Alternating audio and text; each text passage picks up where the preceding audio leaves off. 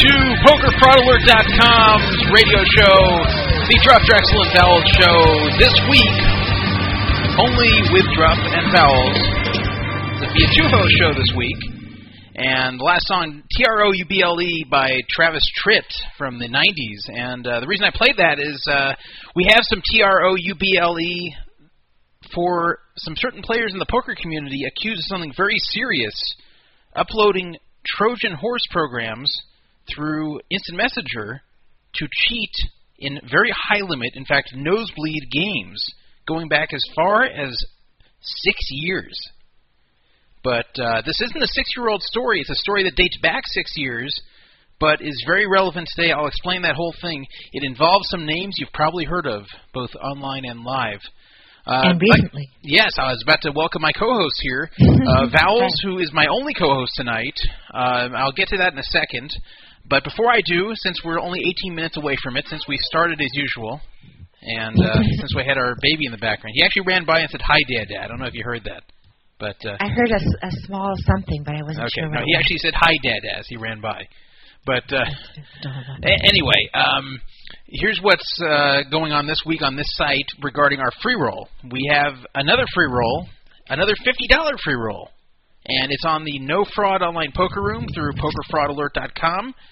You need to have an account registered on PokerFraudAlert.com as of May 21st if you want to qualify for the free money, or send me a PM or an email to dandruff at PokerFraudAlert.com and convince me that you've either been a long-time lurker here or on the last site I was involved with where I did a radio show. Tell me the stuff you liked about the site and the show, and if you convince me, I will make an exception for you and allow you to qualify for this and all future free rolls during radio. If you don't do that, and you don't do it before you play, then I'm not going to let you get any of the free money. And the free money is actually real free money. I'll send it to you by PayPal, by check, cash, whatever. I'll send it to you You'll whatever drop way it you off want. at their house. I might even do that. so uh, this we have this most weeks here, and fifty dollars is our usual free roll. Sometimes it's higher, sometimes it's lower, but uh, usually it's around fifty bucks. Sometimes it's over a hundred. This week, fifty dollars, thanks to user C Money. Uh, he's provided a lot of the money for the free roll. Very nice and generous guy, and I, I've met him in person uh, a few times in Vegas, and he's a great guy.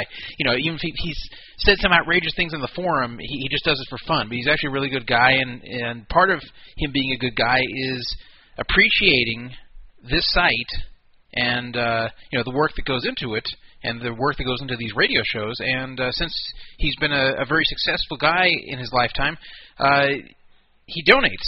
He donates money that uh, he's worked hard to make to these free rolls. So thank you, C Money. Another fifty dollars from him, and uh, very generous. Very very generous guy. He's donated here. He's donated to the previous site I've been part of, and uh, really appreciate that. So Jeff, uh, I think he's more than made up for whatever he ha- had done in the past. Yeah, so- wilderness, don't you think? well, he's really only done one thing. It was to never heeb, and uh, I, I think that's all been forgiven anyway. And that was a long time ago. You know what? When I met C Money in Vegas, uh, one of the things he said to me was that he's grown up a lot since he first appeared on the forums in I think 2005. He said, you know, it's been a long time. He was uh, kind of a kid then, and uh, since then he's grown up and he doesn't do those type of things anymore. So yeah, I can really tell the difference. So uh, we're we're so happy to have him as uh, a member of our uh, fan base and audience, and um, one of our, I guess you could say he's a sponsor of our free rolls yeah, to some extent. yeah, he pretty much has been. Like, I, you know, personally. I'm not getting any of the money, but I I'd much rather have this money go towards free rolls for the site where it gives back to the users than just giving it to me. And I'm not just saying that. Like I I like I like well, unless it was a lot more money. yeah yeah. If it's gonna be like a hundred thousand dollars, I'd rather goes to me. I'm not gonna lie about that. But uh, yeah. Thank you to C Money. It's no limit hold'em. Usual tournament starts at 7:40, which is 14 minutes from now. And the reason I'm mentioning this right now to start is because there's no late registration. And that's not by choice, but that's the way the software works. I cannot set it for late registration, so you have to be there and registered before 7:40, or otherwise you're not going to play, and you'll have to wait till next week, where we will have at least another $50 free roll next week because I already have money pledged from other users. So thank you to them, including Willie, Willie McFML, Weissman, uh, Rollo Tomasi, and uh, so let me get to the, the Brandon thing because uh, a lot of people are wondering about that, or even people who've read my my explanation on the the on the forum. So let me let me quickly touch on the Brandon thing. And there's not a lot of people are assuming this is a lot worse than it is, and that I'm just covering up or, or tr- trying to downplay it, and I'm not. And I'm telling you guys honestly. I'm not going to make up stories and claim that Brandon just can't make it because of uh, obligations or whatever. It's true that he would have missed tonight's show anyway, most likely, because he has family in town.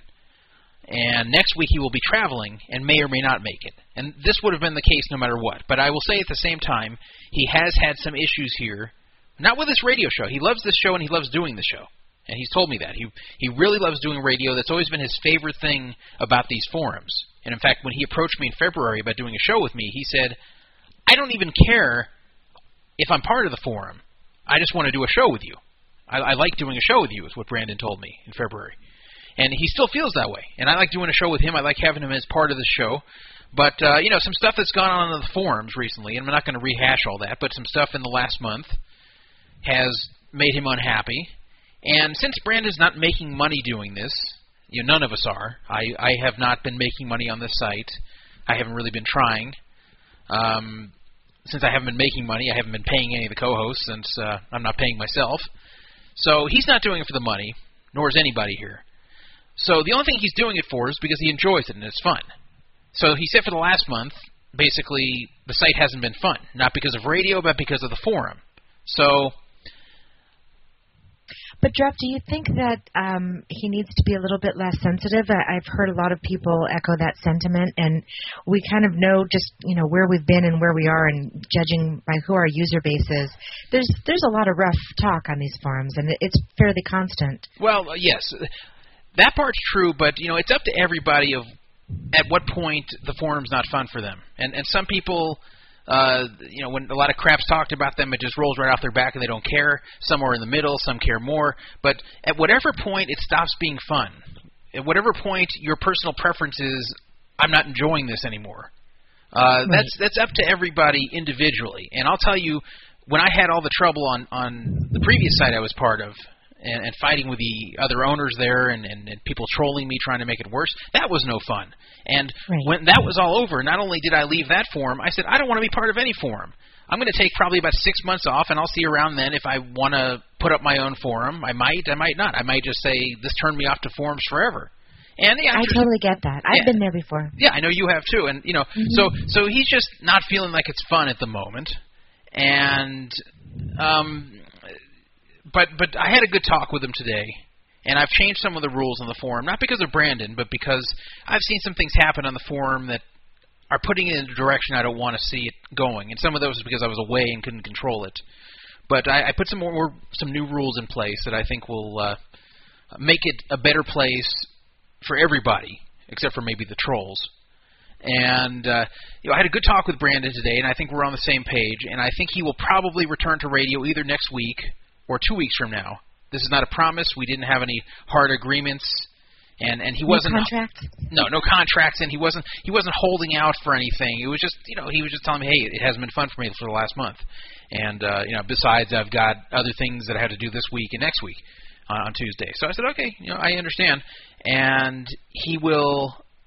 Uh, but I, we had a good talk, and he'll probably be back um, within the next two weeks, and I, I hope he is. And you know, if he doesn't come back, we'll move on. The show's not going to end, and I'll, I'll do it with vowels, and maybe we'll even look for a third co-host. But I really hope it doesn't come to that. I really hope we can go back to the Druff Drexel and Vowels show, and it's still called that because he's still part of the show, even though he's not here today, and he may not be here next week. But uh, if I had to bet money, I'd say there's a very good chance he'll be here in two weeks and and beyond that. So that's good news. So that's that's the situation at the moment. Um, let me tell you guys what we're going to talk about tonight because uh, some big things happening this week in the world of poker, especially online poker. Seems like always a new scandal every week, and I guess that's good for this show on a site called Poker Fraud Alert. But I kind of wish that there just wasn't this stuff to talk about, and the poker world was cleaning itself up. But it just seems like it's never ending, and it seems like that uh, not only do we have new scandals, but we have scandals that reach back many years that were both old and new that are still going on today, but were also going on years ago and no one knew about it, or at least no one was aware of it. Uh, most people weren't aware. So here's some things we're going to talk about. The biggest story, and you can read about it in the Scam, Scandals, and Shadiness forum on the site. Uh, I did a big analysis of the whole thing there, but I'm going to talk about it on the show. The biggest story this week is about once again a guy who's been in the news a lot recently in poker, Matt Marafioti, also known as ADZZ or ADZ. But this time it's not about girls' hairy assholes or any kind of sexual stuff or slamming of ex-girlfriends or juvenile stuff like that. Because before, most of the controversy surrounding him, though he did have some personal disputes with people over money, most of the controversy surrounding this guy had to do with his ex-girlfriend Lauren Kling and kind of like a, a high school-like vendetta he had against Lauren, which you know the things he was accusing her of may or may not have been true, and I still can't decide. But whatever, he he brought it all out in public in Twitter, and Well, if he got back together with her afterward, her asshole couldn't have been that hairy. yeah, that, exactly. I think I think he was probably exaggerating about that, but uh, you know he he got so much attention from what he was doing, it actually trumped the million dollar one drop event as far as the attention it was getting in the poker world. It was really it really got people reading and, and got his name out there. Anyway, this is much more serious. This is there's no joking about this one. He is accused of conspiring with a Swedish guy named Samer Rahman. S A M E R R A H M A N. First name Samer, last name Rahman. Conspiring to upload Trojans, and Trojans are kind of like a virus.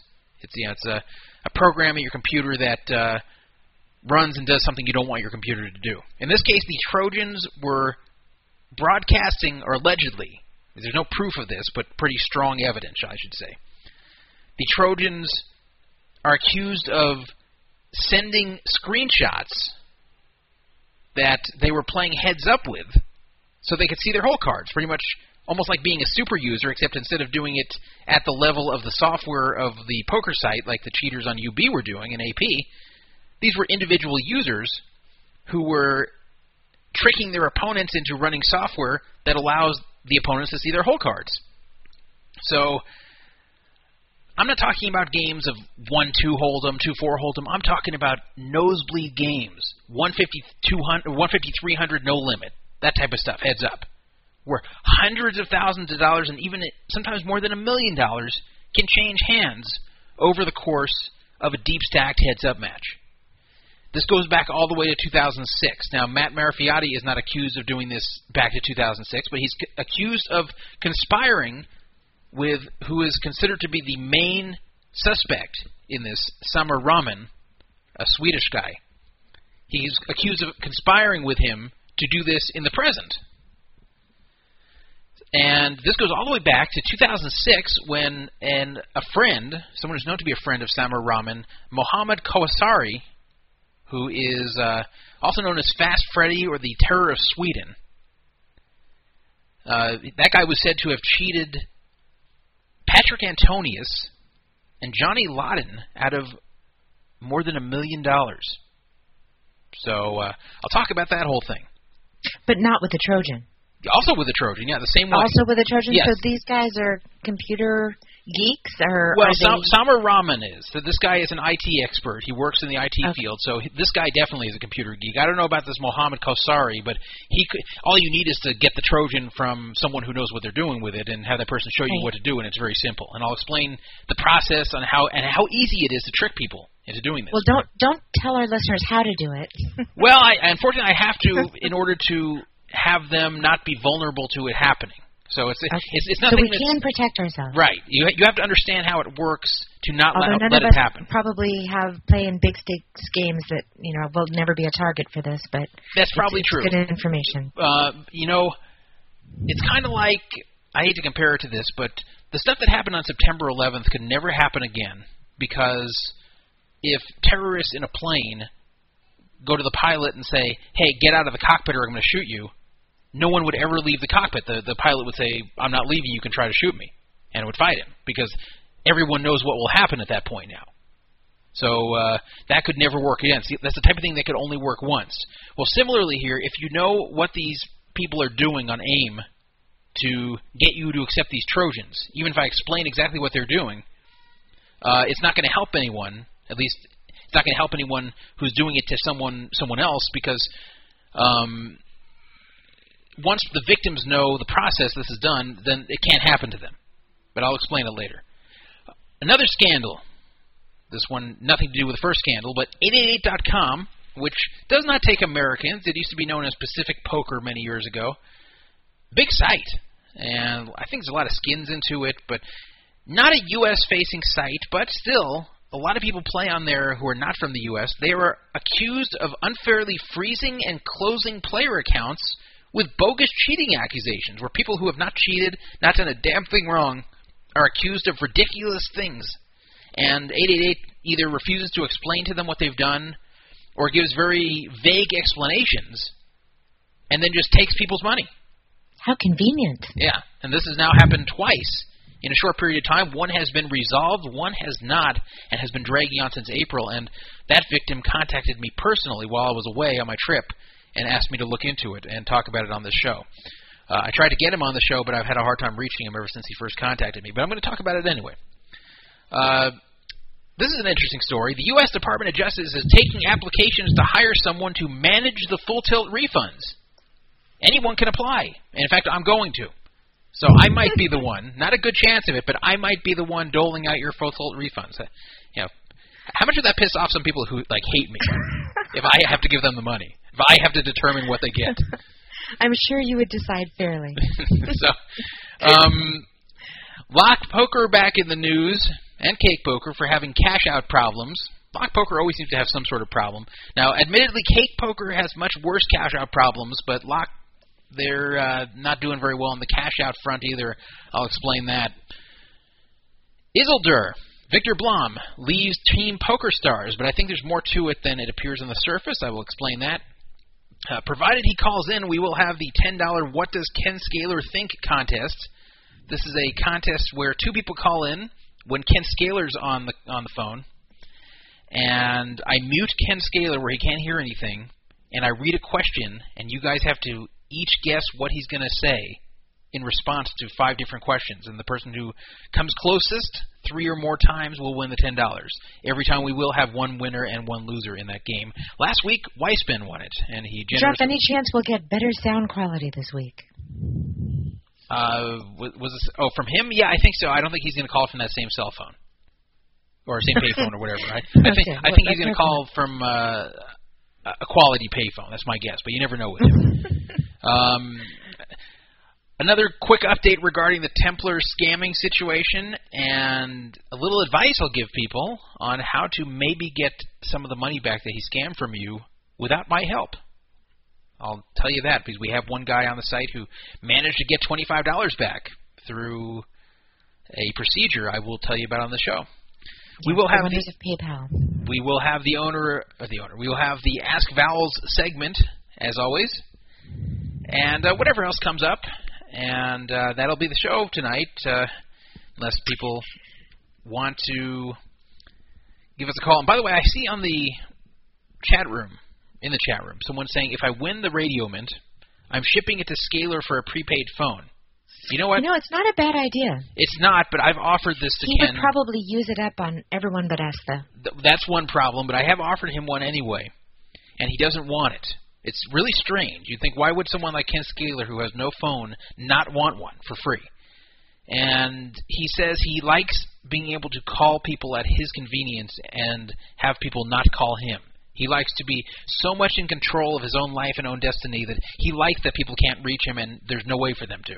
That he calls them. So that's why he doesn't want a phone because he's afraid once he has a phone, then people have the expectation that they can reach him.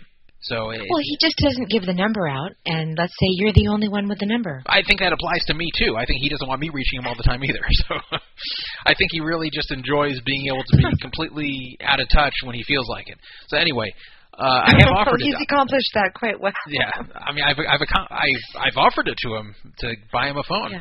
But anyway, that's what we're doing tonight. Um, someone just asked in the chat, how much does Ken spend per month at payphones? And that's the funny thing. I think he spends more per month on payphones than he would if he bought like a Boost mobile phone with unlimited uh, calls for forty bucks a month.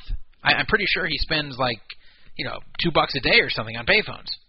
So, but I, I guess he has his payphone budget and uh, he he squeezes it in, and somehow uh, pays rent and doesn't get evicted. Um, Oh, you know, I, I actually have something I, I want to we're to do here, and this you know this tonight's called Poker Fraud Alert, but I sometimes like venturing out and going after other forms of fraud. And poor Ken Scaler was a fraud victim recently, and uh, basically, I'll tell this story when he's on the air too, but I'll, I'll give a quick rundown here. Ken Scaler went to a a club that is dedicated to uh, women who are rather large and in charge. It's one of those fat girl clubs where they where, have those. Yes, yes. The, and they have fat girl clubs. And when I say fat girl clubs, I don't mean girls who are 200 pounds. I mean, there's some of those there too, but most of the women at these clubs, and I've never been to it, but Ken has, and he's described it to me. Most of these women at these clubs are like 300 or more.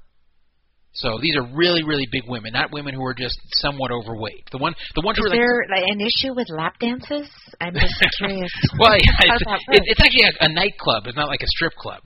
Oh, okay. Yeah, yeah. So, So, you get to you get to dance with them, ask for their phone number. yeah, I mean, just like a regular club, except all the Okay. women are fat, and like the ones who are 200 pounds are the skinny ones. I'm not even kidding. So, Wow. so uh, Ken goes to those. Not that he's a chubby chaser. He he would prefer not to be with obese women, but these women, as you'd expect, have much lower standards and are much easier. So he he goes. So when he's desperate to get laid, this is where he goes. Right, right. So he went to one of these, and he he met a girl. I think she was you know 29 years old or something. Uh, again, you know, very fat. And uh, But did she have a good personality? well, apparently not. So this is what happened. He he took her out to dinner, which is probably already a mistake unless he's very rich. And Oh no, I, I don't know if that's true. no, I'm just, I'm just kidding here. But he took he took her out to dinner. Probably eat a normal size meal. and he took her at he took her to uh, some expensive restaurant, and they couldn't get in, and they were about to just give up on it. They're like, okay, forget it, it's busy, we're going to leave. Suddenly, these two guys show up who appear to be gay, and one of them recognizes this girl Ken's with, and says they, you know, he knew her from high school. And this is like, you know, like 11 years after high school for them. And these guys claimed that they could get them a table because they they knew the owner or something. So they got them all in. wasn't clear if they really talked to the owner or what they did, but they got them all in. They all sat together, and these guys ordered drink after drink after drink after. I mean, they just ordered so many drinks, ran up a gigantic bill. Oh no.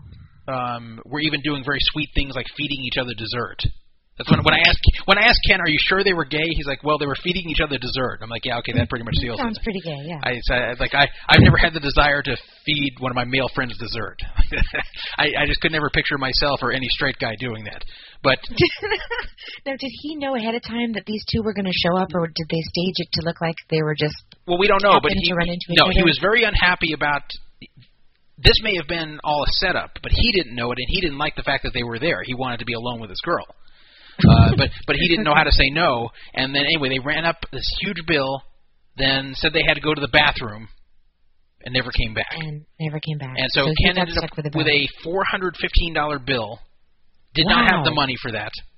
Well, Ken doesn't have that kind of money. Yeah, yeah. He he actually had like a hundred twenty something in his pocket. Paid that, and then the owner scared him into leaving his whole wallet there with his ID and everything until he would come back and pay the rest. You know, threatening that he'd get arrested and all this other crap. I I told Ken afterwards it's a big mistake. What you should have done is told the owner, look, call the police all you want. I'll tell them the truth. I got scammed here. These Right, guys you know, showed up and, and and ditched me. If anything, you know, go after this girl or, or go after them. But but you know, I'll, I'll pay for my part of the food. But these guys ran out. And- wait, the girl also went to the bathroom conveniently right around no, no, time. she stayed and she was. And he said she was crying after that, and and and like acted very convincing that she didn't know this would be pulled on her, and that she hadn't seen this guy in 11 years, and he just used her. Oh, But Ken's wondering what's the chances in a big city like L.A. that she happens to run into these two guys who knew her from 11 years ago, and they scam her, and, and they scammed Ken, like, and she didn't offer to pay for any of it. He had to pay the whole thing and let his wallet be held hostage. But anyway, what I told Ken here is I guess they don't do the old uh, come back and wash the dishes thing anymore, huh? yeah, what I told what I told Ken is that there is some recourse to this because these weren't just random guys who showed up out of nowhere and left, and you have no way to find them. This girl knows the name of at least one of them. Right. So I said it's to Ken, like they couldn't find her. right? So I said to Ken, call her up and demand that she tell you the name of the dude who scammed you, of one of the two dudes who scammed. And Ken's like, oh, I don't know if I should do that. I said, of course you should. Either she was in on it, and which she definitely should, or if, even if she wasn't in on it and she won't tell you, then she's not very sympathetic of what happened to you. So I said, you should, you know, just hassle her to death until she gives up the name, and then, and if she won't give it to me, and we'll call her on this show and pressure her to give up the name, and then we'll try to find one of these guys and, and call him up on this show. And I said, yeah, like, Are I, we going to do that tonight? well, no, unfortunately, uh, I don't know if Ken's talked to her yet, but I'll ask him when he calls in, and we'll see. Otherwise, we'll wait till next week. But I, I definitely want to pursue this. I, I want to put these guys in the hot seat for doing this shit because that's you know that's bullshit. So anyway, uh, and you know I, I I'll be happy to call the girl too. You know if she. I don't care if she was in on it or not. If she won't give up the name of the guy who did this, then she's protecting pretty much someone who stole from Ken, which is just as bad. So does Ken not have his ID and wallet back yet? No, he paid it all off. He uh He did. yeah. Wow.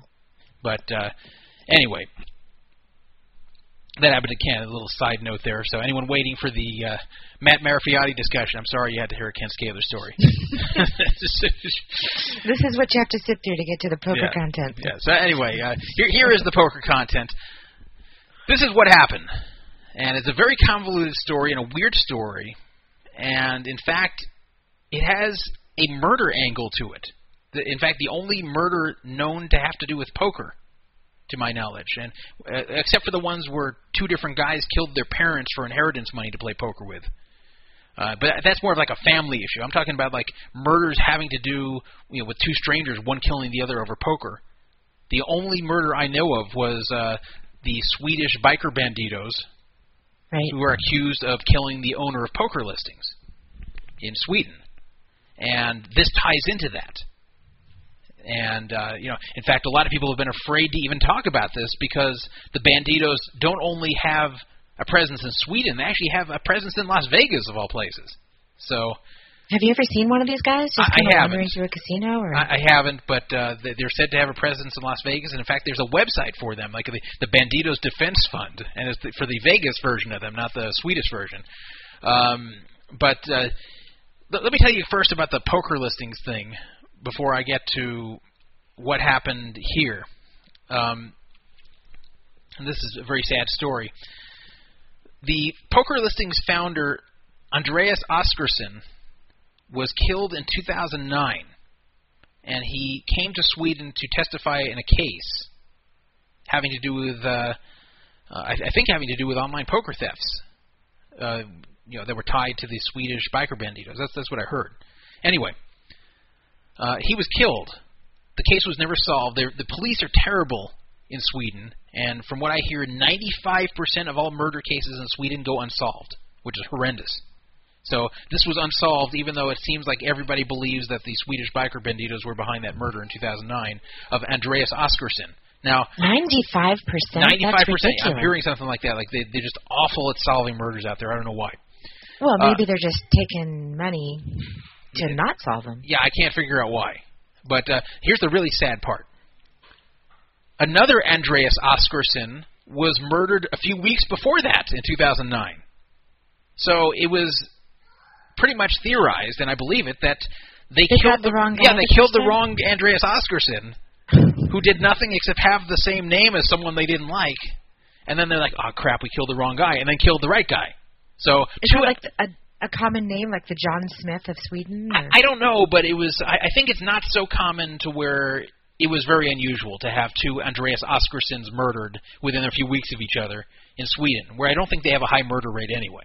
So, uh, within weeks of each other, as I said, those two were killed, and I think they were similar murders too. I think that there was a lot of similarities between the two. Anyway, no convictions, but it was thought that this was done by the Swedish biker banditos.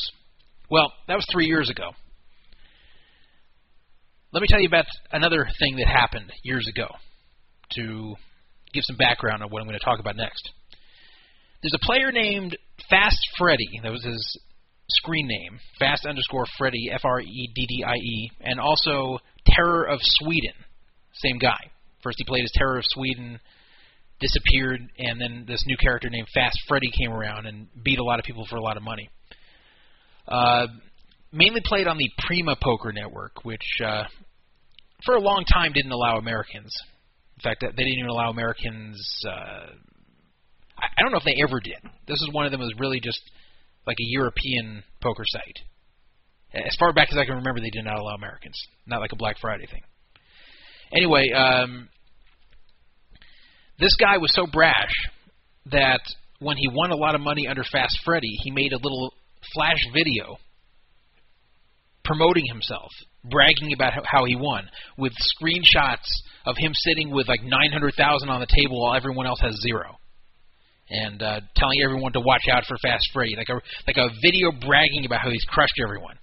And, Is it uh, just me, or are there a lot of egoists in poker? Oh, there are. Yeah, Th- this guy really took the cake, though, and you can see in the forum, um, the scam, scandal, and shadiness forum, you can see that you know that video. I posted a link to it, and there's rumors on two plus two. Don't click that; it'll give you a virus. Blah blah blah. I don't believe that for a second. I, I think that's a lot of paranoia. If you're really afraid, don't click it. But uh, that video's been around for years, and that's not the way they were infecting people's computers to to cheat them. So I wouldn't be afraid of clicking that video. I clicked it myself. So you, you know. could click it on your iPad. That's probably safe. No, you can't because it's flash. No? It's a flash oh, video. damn it. Yeah, you can't. But no, it's safe. Trust me. I mean, I, I'm not going to take responsibility. If you click on it and they steal from you, you don't, don't come suing me. Do it at your own risk. But I'm telling you, from in my opinion, it's safe. Uh, anyway, uh, you can find that in the on page two of the Scam Scandals and Shadiness forum. But uh, this guy's real name is Mohammed Kawsari, and he's also Swedish. There's a picture I have of him on that same post.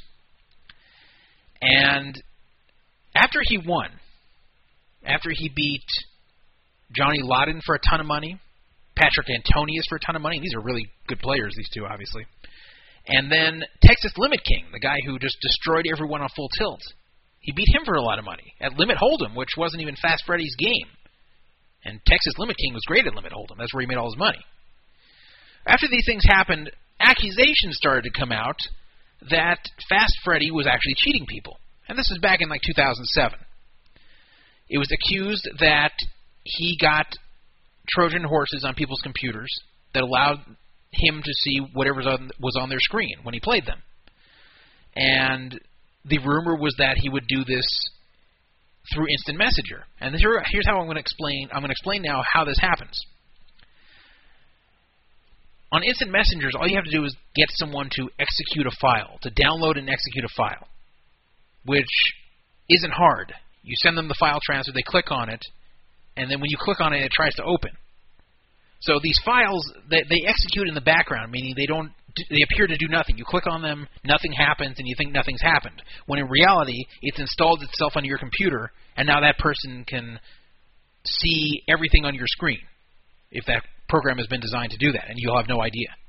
This doesn't just happen. You have to click on the file. You have to know they're sending you a file. But let me give you an example of how easy this can be to someone who's really not thinking about it.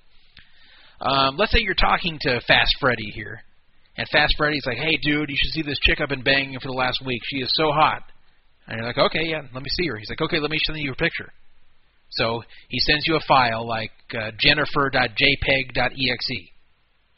And that seems like it would work at least 95% of the time. Right. Even and, if yeah, you hardly knew the guy. Yeah, and and like you don't reckon you don't really look and see the exe at the end unless you're computer savvy. You just see Jennifer.jpg. You're expecting a picture of a girl. You know JPG is a file extension, so you click on it.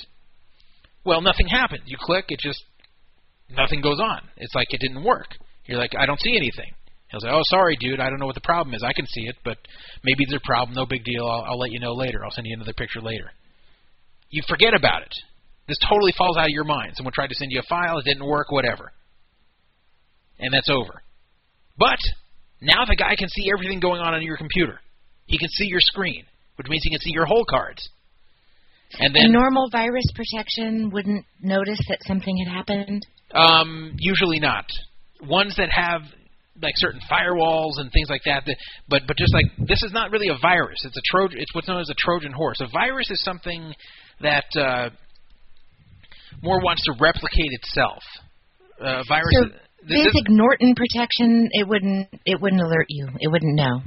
I'm not all that familiar with what Norton does or doesn't do, but I can tell you that a lot of modern virus protection does not work to defend against things like this, and you shouldn't count on them too much. You just have to play smart when it comes to your computer and, and never trust people when they send you files or whatever unless you're 100% sure this person's not going to screw with you. Like if if it's if your dad is sending you a file and you know it's really your dad and not someone who hacked your dad's account, then by all means accept the file. But if it's just some poker player who's sending you something on AIM, don't accept it. And I see there's someone calling same, in. Same with your email. You're never yeah. supposed to open an attachment unless I, you're sure you know the sender. Yeah, I see there's someone calling in. I'll accept the call in a second, but uh, please wait until I finish discussing this.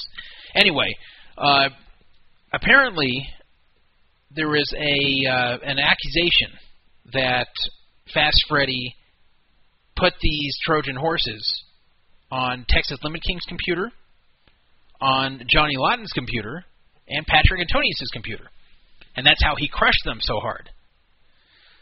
Texas Limit King disappeared. If you remember, he won a lot of money, then lost some back to this Terror of Sweden guy, and then disappeared.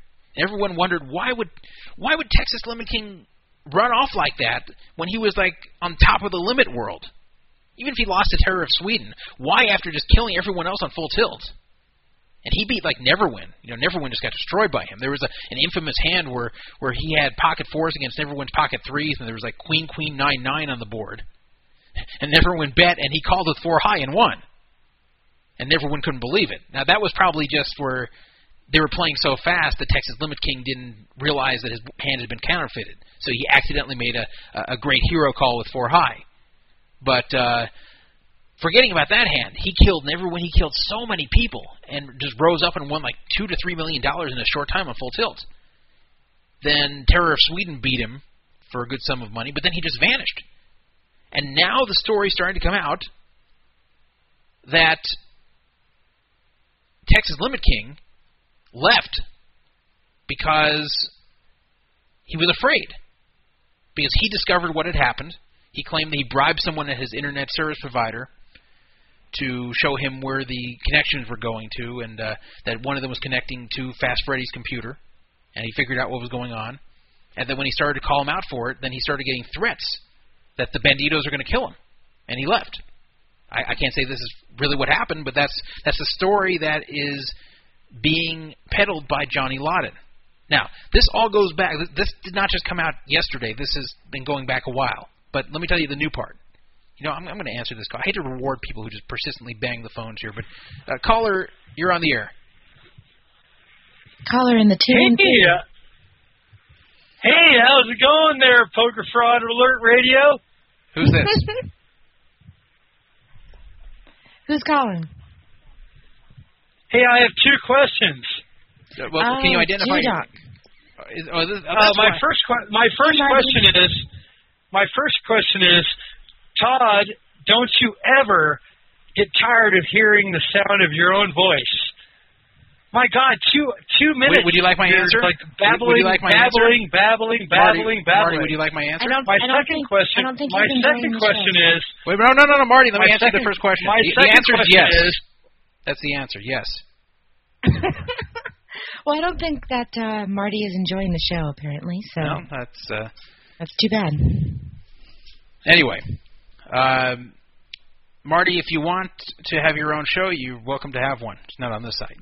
But uh, also, you know, I might let you on the show sometime, but please call in when you're not drinking or doing cocaine. That's my requirement. And tonight, I can tell you did one of those things. so. How how can you tell that, really? So do you have the authority to? Uh, well, I, you know, I can tell. diagnose I, him. I, I've got. Unfortunately, I've gotten to know him well enough to where I can tell within like a few words if he's on something or not. And tonight he was definitely uh, not sober.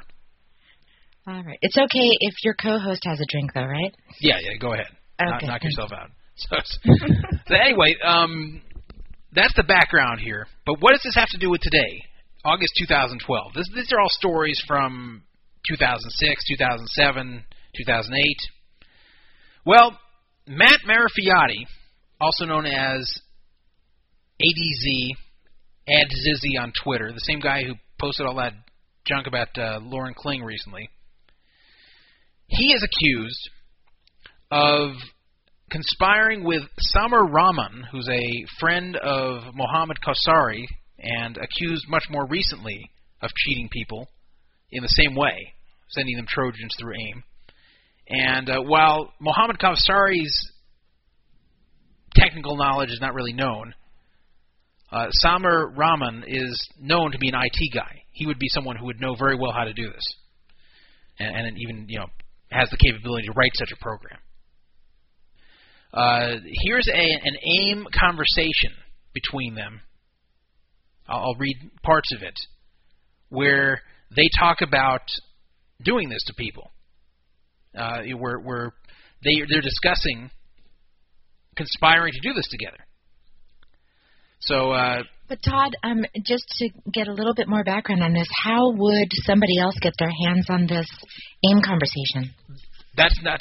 That's interesting that you asked that. That's not known yet. Um, this is someone who posted the conversation. It looks very realistic.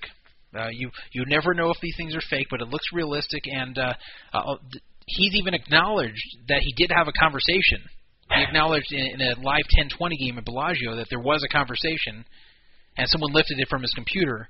He accused Lauren Kling of doing it actually in this conversation at, the 1020 really? Bellagio. That's but uh, but he claims it was modified to make him look bad. But he does admit there was a conversation, just not the same conversation people are reading, which I don't believe. I think that this is being posted verbatim.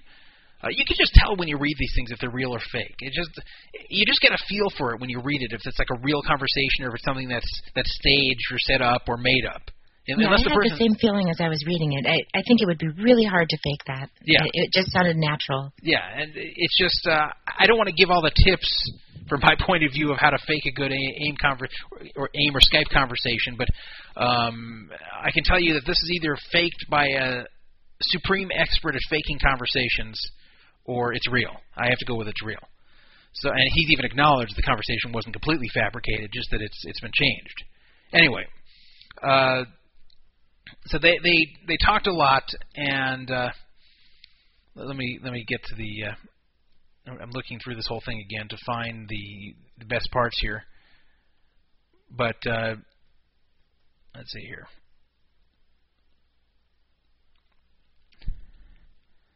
this thing's so long, I, th- I thought I'd find it quickly. Thanks to Bukowski um, for once again being the master of all images um, and the master of all uh, forum data. He's posted a link in chat where people can look this over as well. Well, yeah, yeah, they'll see the whole thing. Uh, but but anyway, there's a there's a, there's a whole long thing uh, of a conversation of them talking about about uh, how they are conspiring to do this and and Todd, uh, you know, Drexel's number one fan in chat brings up a good point. Are you endangering yourself and and maybe the rest of us as well by discussing this on radio, or will we have this uh, Swedish mafia gang coming after us now? you know, I actually thought of that, and I don't think so because this has been discussed at 92 pages worth on Two Plus Two before this radio show started. So I don't think me joining in the discussion, and there's other sites talking about it too. This isn't something that everyone's afraid to talk about except me. Uh, if it was, if I was like the only one talking about this, I would be a little bit scared that maybe the banditos are going to pay me a visit. But uh, I, I'm just one of several people repeating this now and discussing what's already been brought out. So, so the answer is no, in my opinion. You never know. But uh, anyway, uh, they discussed this in an AIM, or sorry, a Skype conversation. And the funny thing is, uh, the way it all ended was when Matt Marafioti said that he found something on his own laptop with Trojans on there. So it looked like that uh, the one who was conspiring to help the whole thing was going to get cheated himself. So uh, anyway, this whole thing was posted, and of course everyone was uh, pretty pissed off about it. Uh, Samir Rahman ac- appeared on Two Plus Two to defend himself and try to say he doesn't know Matt Marafioti at all, and that was quickly disproven. It was it was shown, in fact, a, a picture of them together. Um, it was found a, a tweet that he made that uh, that he knows him and is a friend of his. So that wasn't a smart lie. He should have started off saying they knew each other, but the rest was trumped up. Yeah, but apparently he's a lot better technically than he is at lying. But uh, then 2 plus 2 actually deleted the thread uh, for a few hours. the original poster of it, who was a new account that was made just to post this, named like CBT 500 or something. But then it was restored.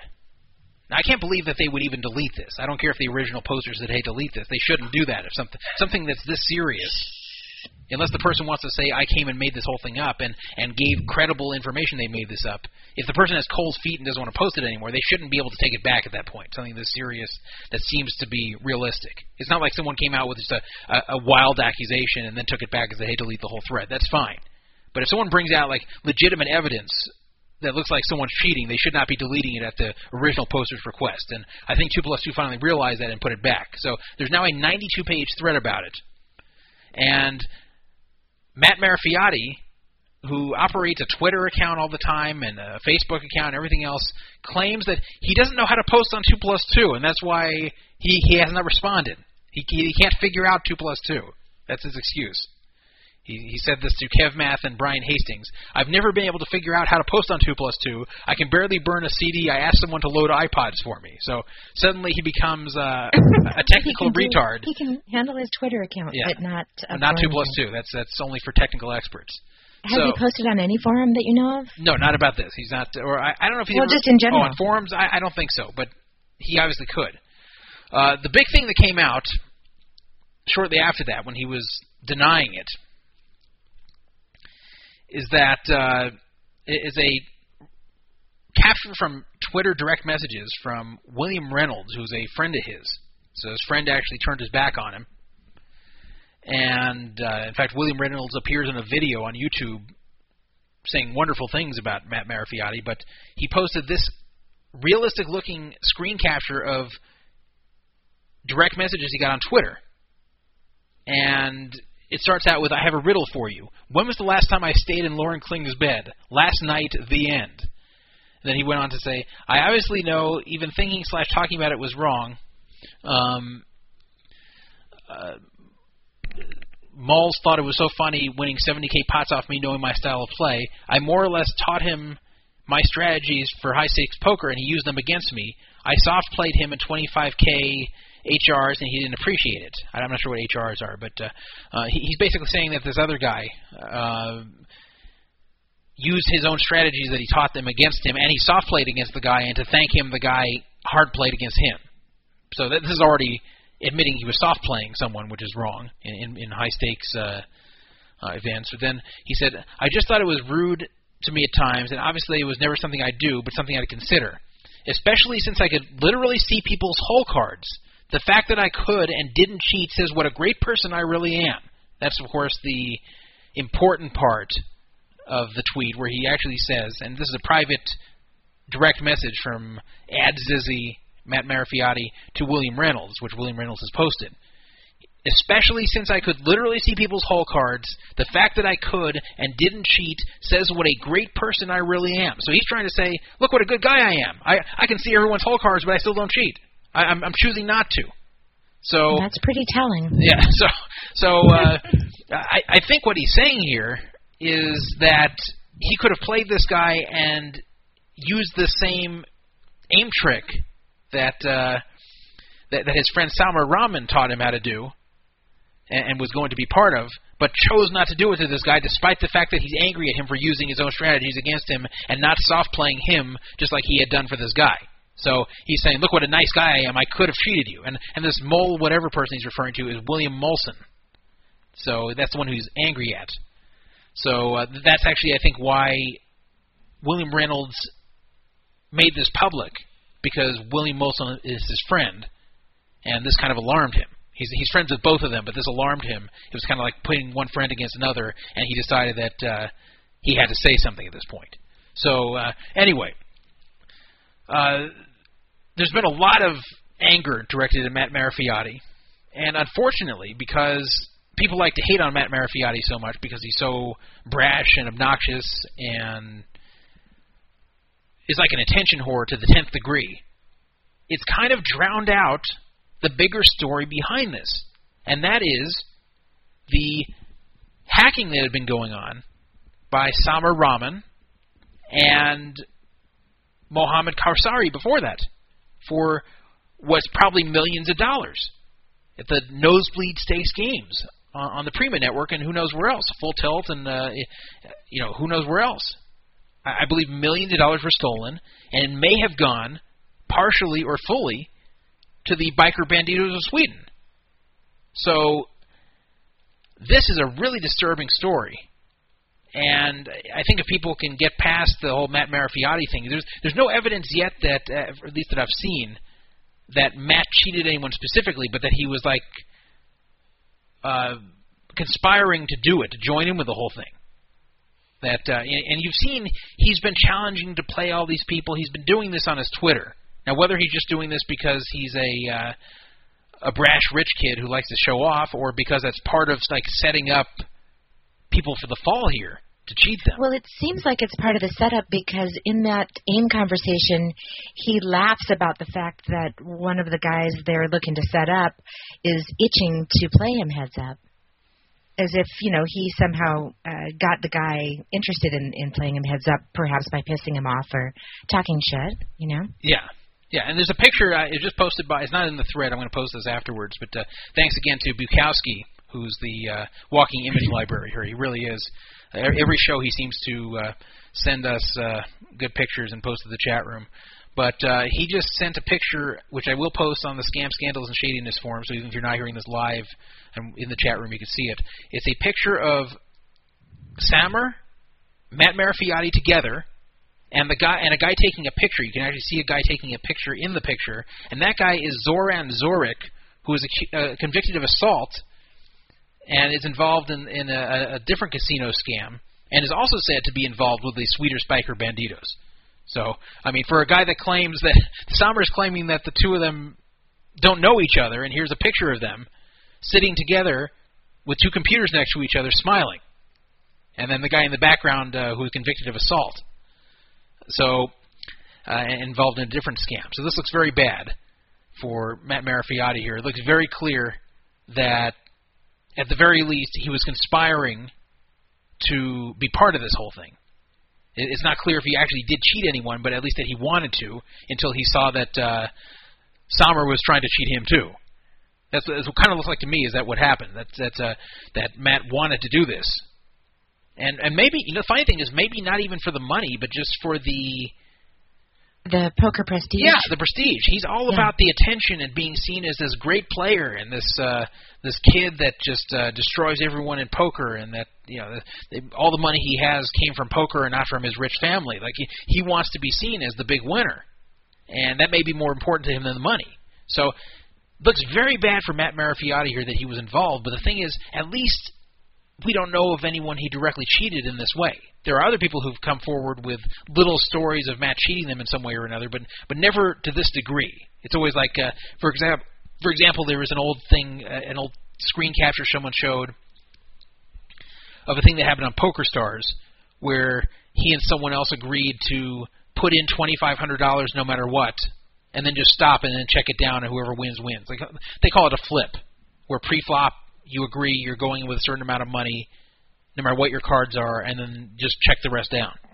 So they agree to that, and then when Matt flopped a good hand, he went all in, and the guy had to fold. so, so th- little things like that, which are very shady and, and crappy, but uh, still not as bad as this. So, uh, the bigger story, in my opinion, is the mil- millions of dollars of stealing and cheating that these two Mohammed Kawsari and Samer Rahman are accused of doing. And uh, so let me talk a little bit about Samar Rahman. As I've talked about Mohammed Kawsari, I've talked about Matt Marafioti.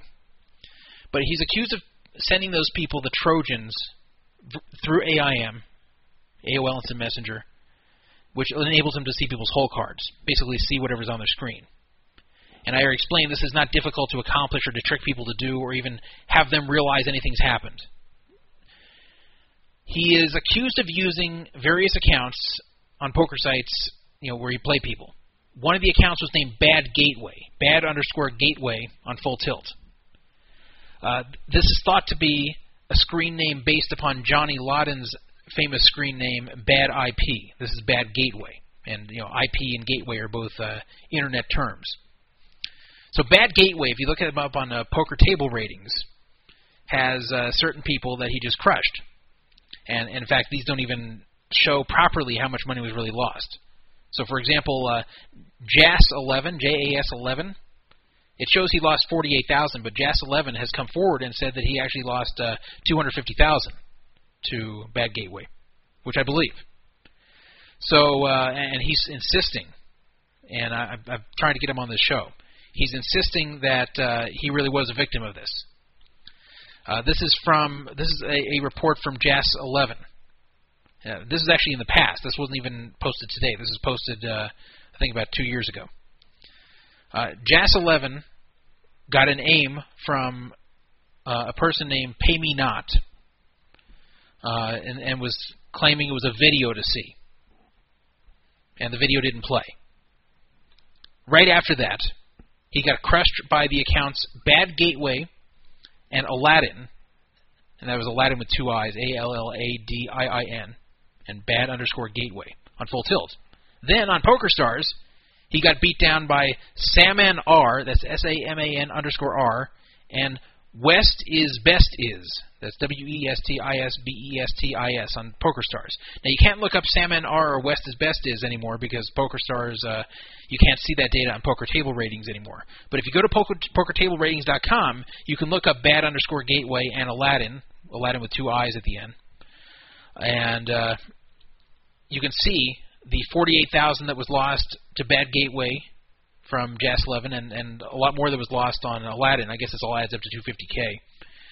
But uh, Saman R and West is Best is on Poker Stars were actually low stakes pot limit Omaha six max players, and all of a sudden they wanted to play 25 50 no limit when JAS was there, JAS 11.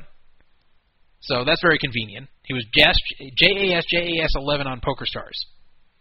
So uh, whenever he showed up, Saman R, and notice Saman R is very similar in name to Samer Rahman. Samer Rahman is thinking. yeah, S A M E R, and the last name R A H M A N, and here's Saman Saman R, S A M A N underscore R. Very convenient. And uh, this wasn't like a copycat because nobody knew who he was back then. So it's not right. like someone did this to make it look like they were Salmon Rahman, Samer Rahman. Anyway, um, he said that this Pay Me Not person on AIM, who may or may not really have been Pay Me Not on Poker Stars. There is a player named Pay Me Not on Poker Stars, but it may have been someone imitating him. But Pay Me Not even encouraged him to play Bad Gateway. Pay Me Not was saying, hey, Bad Gateway really sucks at PLO, you should play him. So uh, that happened to JAS 11. And then another guy named Kadabra says that he thinks that someone, ta- that someone tampered with his computer during the uh, Poker Stars Caribbean Adventure, where uh, after he went to the Bahamas to play that tournament – suddenly Bad Gateway wanted to play him all the time and crushed him. And that uh, you know he thinks that Samer Rahman, who was there, actually got a hold of his computer when he wasn't looking and installed the Trojan in person.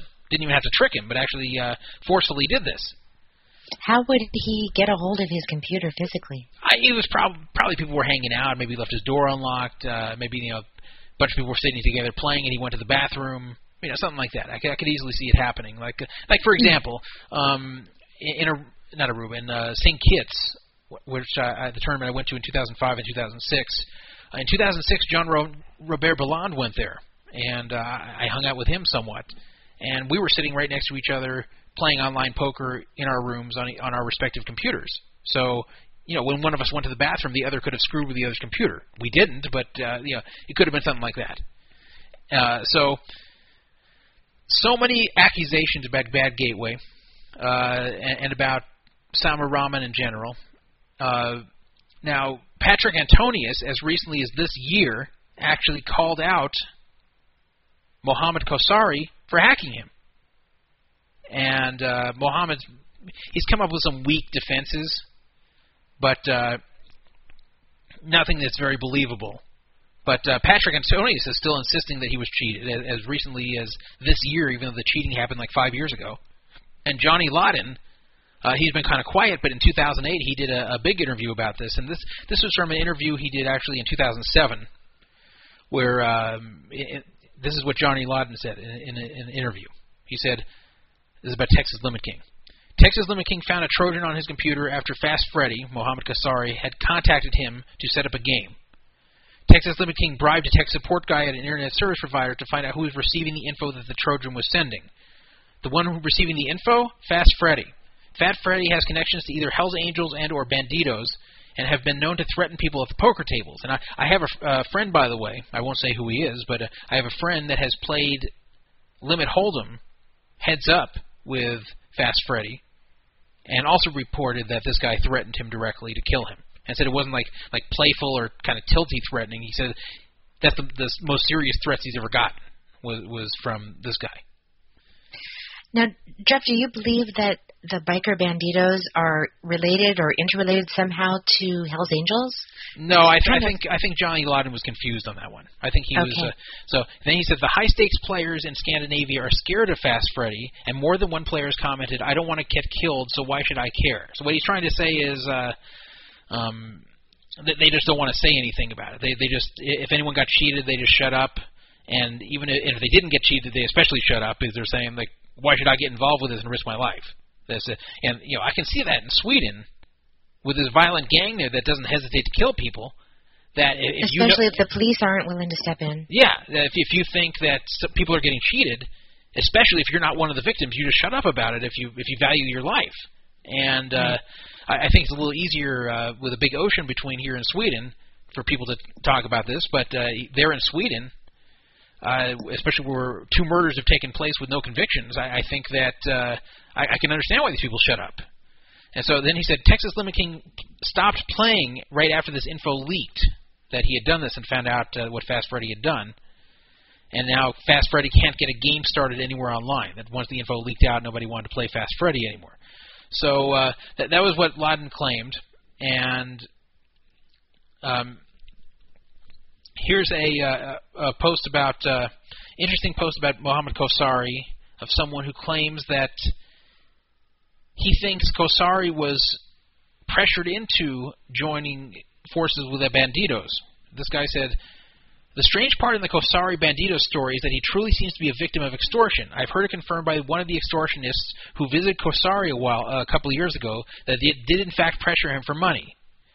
Uh, I cannot believe that this would happen if he in fact was a close and personal friend uh, of Me- Mehdi Syed, who's someone else involved. Uh, it is not unthinkable that the friendship part is a fabrication that the initial extortion led to a forced cooperation as shown to the article linked to earlier. I'll get to these articles in a second. Maybe that's what got Kawsari desperate enough to hack. So what he's trying to say here is that uh, he thinks maybe Kawsari fell in with the wrong crowd and was threatened himself, uh, like was extorted for money, and then felt like to get the money back that was extorted that, the, that he was in a desperate enough situation to get involved in this hacking, and and then you know Samer Rahman gave him this way to do it. So uh, I'm not saying that's true, but it's an interesting thing to think about. Uh, there's another account that's said to be belong to Samer Rahman, and that's Regista Eight. That's R E G I S T A Eight. And uh, if you want to see, Regista 8 actually made a Blogspot account in 2006. Hasn't updated in a long time, but it's regista8.blogspot.com. R E G I S T A 8.blogspot.com. And the person says he's 26 years old in Sweden. This was dated November 25th, 2006. So nearly six years later, he'd be about 32. Well, Samer Rahman is 32 and from Sweden. And uh, and also uh, Trambopoline, who was also a victim in the Ultimate Bet scandal. Uh, he talked about a live encounter he had with Samer Rahman at the World Series of Poker in 2009 in London, and actually introduced himself as Regista 8 online. And seemed like a nice guy, he said. And then uh, later on, he said that Samer denied being Regista 8, and he he put I believe I said something to Regista at the tables, and response was weird enough to where I said something to him on AIM about it, and he admitted he no longer played that account, but previously shared it with his buddy. At some point in the future while playing, he messages me on AIM and says something to the effect of, "Hey, I'm bad gateway on FTP now, just so you know, but keep it quiet." So, so uh, Trambopoline, who is very reliable in my opinion, this he's never been shown to uh, be someone who makes up stories like this. Uh, he said that he met Samer Rahman in 2009, who actually said he was Regista 8, but then later in AIM claimed that he changed accounts and he was just borrowing Regista 8 before, and now he's bad gateway. So I think it's very likely, especially given the age and, and country similarities, along with the story, that he was both Regista 8 and bad gateway. uh, in addition to those other to the other accounts that uh, I mentioned. So, uh, Samer Rahman, to be clear, for those of you who are having a little trouble following this, Samer Rahman is the one that had the conversation recently that was posted with Matt Marafioti, where they're conspiring to do this, and where it ends where uh, Matt Marafioti discovers that his computer's been infected. So Mohammed Kawsari is not involved in this current story, but it, it all links back because they're Samer Rahman and Mohammed Kawsari are said to be involved, and Mohammed Kawsari had those high-profile big wins against those big players like Patrik Antonius and Johnny Lodden and, and Texas Limit King. And what's funny is on 2 plus 2, and China Maniac's pointing this out in chat, on 2 plus 2, Samer Rahman actually said that if 2 plus 2 doesn't take the thread down, he's going to call the police. I don't know what police he's That- going to call, hilarious. but, but uh, yeah. So so anyway, um, that, uh, th- that that that's what's happening here, and it's it's a really odd situation. And let me tell you about the Banditos and Mohammed Kawsari before we kind of close this out here. There are some Swedish articles, and they're actually on Swedish websites that are written in Swedish, but they were translated and summarized by someone on 2 plus 2 who speaks Swedish. And uh, the first article, which uh, again I posted on the Scam Scandals and Shadies forum in that same thread, uh, summarized it to this. The first article, in short, it describes how the Bandidos came over to a, a, a restaurant in. Uh, th- they came to own a restaurant in Gothenburg, which is in Sweden, with the help of Mohammed. He bought the place really cheap after a series of attacks against that restaurant. These att- these attempted arson scared away other potential buyers. Uh, police spotted, Mohammed Kawsari several times in the same car as Mehdi Sayed, president of the Bandido Sweden. That's that's who Mehdi Sayed is, by the way. Uh, after Mohammed Kawsari purchased the place, all of the bouncers were Bandido's members.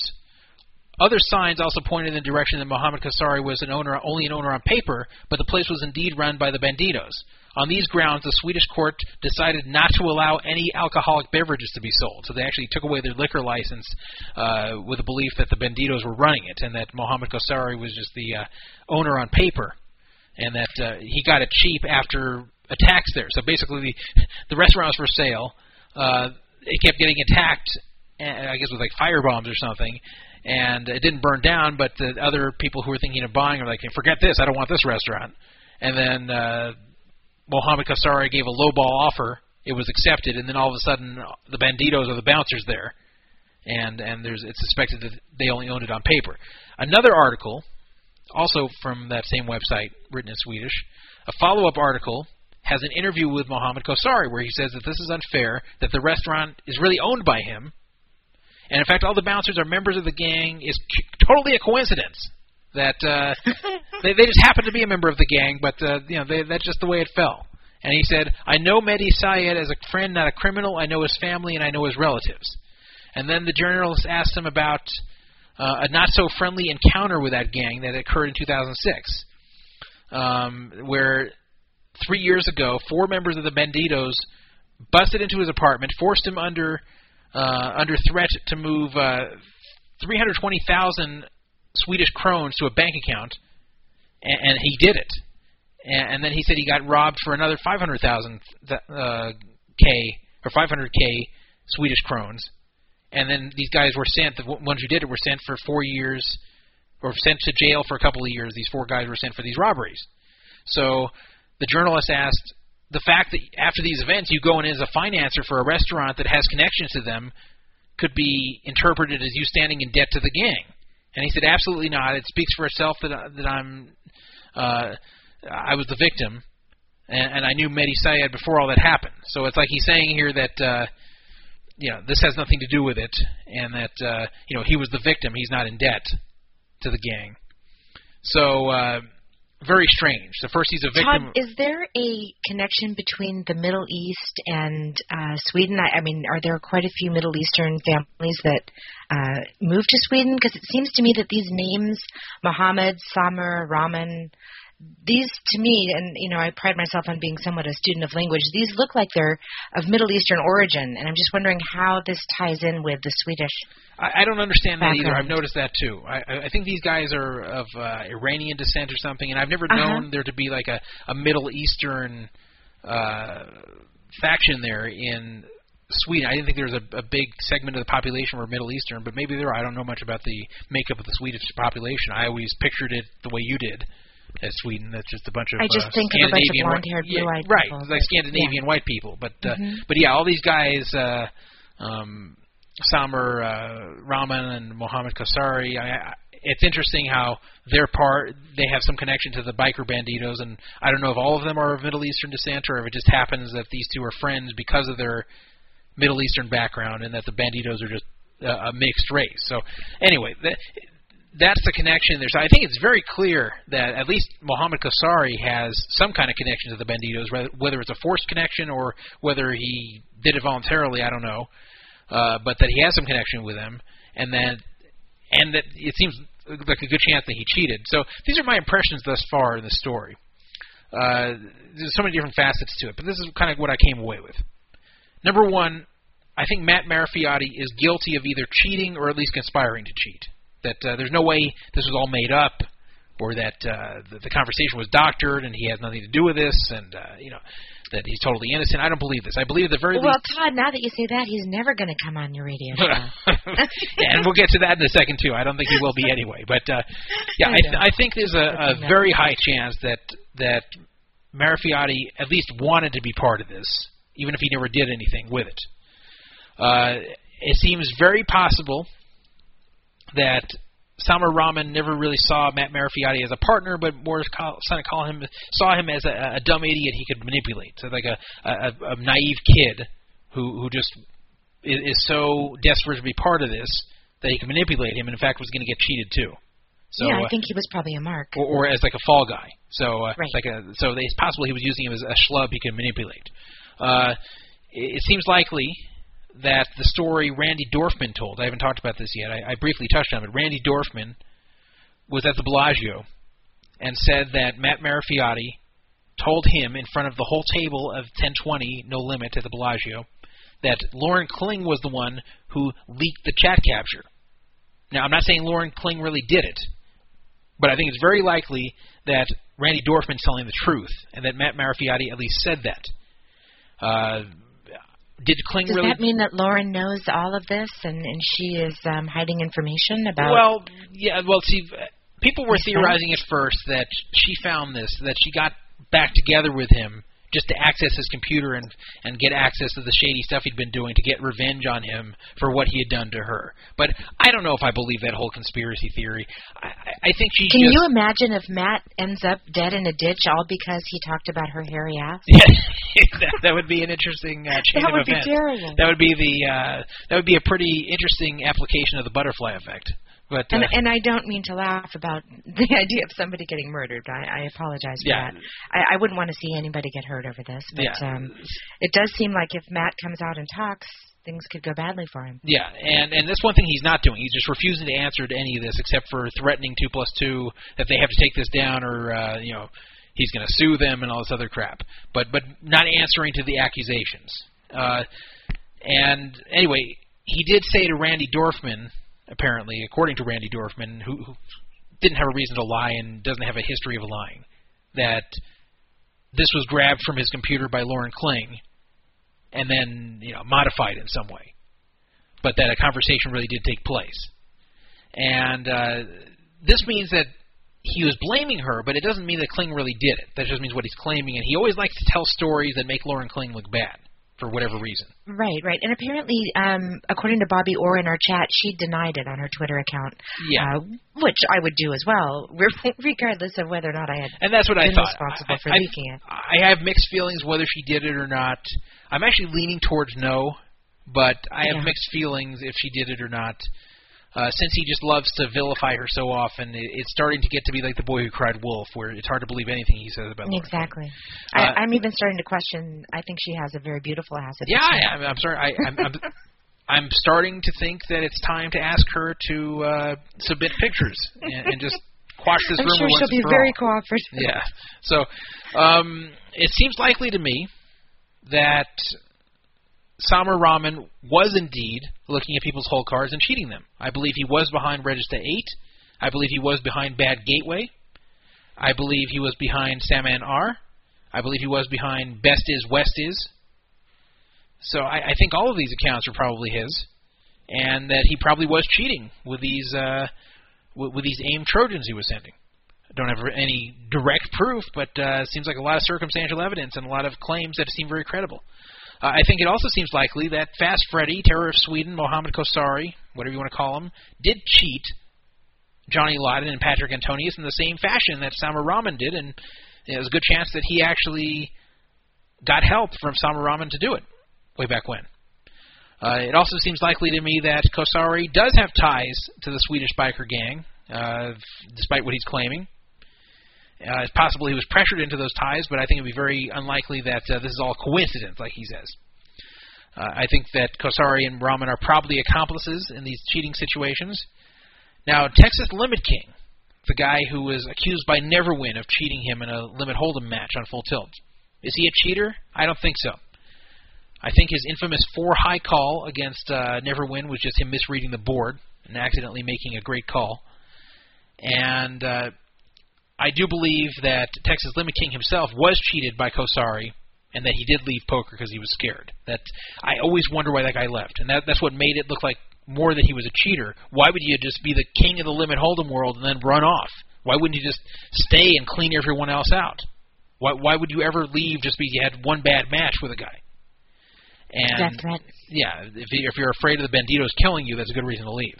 Sure. Uh, so th- that's What what kind of justice can can we hope for for these type of people? uh, pretty much nothing. I, I think that Right. uh, the the only justice that can be had would be the uh, the ostracism from the poker community, where um, they are not welcome at poker events and people give them a hard time, like Matt Marafioti, who unfortunately is the least guilty in this whole thing because uh, it, seems to me more like he was just conspiring and hadn't actually done it. But uh, these other guys, uh, uh, you know, I, I don't think I don't know if they'll ever play live events again after this, but they were never big live event players. They played sometimes, but you know they they didn't come to the U.S. that often, and I don't think it's going to affect them that much if they can't play live poker anymore. But uh, Yeah, I know, don't think they'll care. I mean, they made their fortunes uh, online, and they can continue. Nothing is going to stop them from continuing. I mean, they can even use other people um, to log in and under new accounts with new IPs and continue this.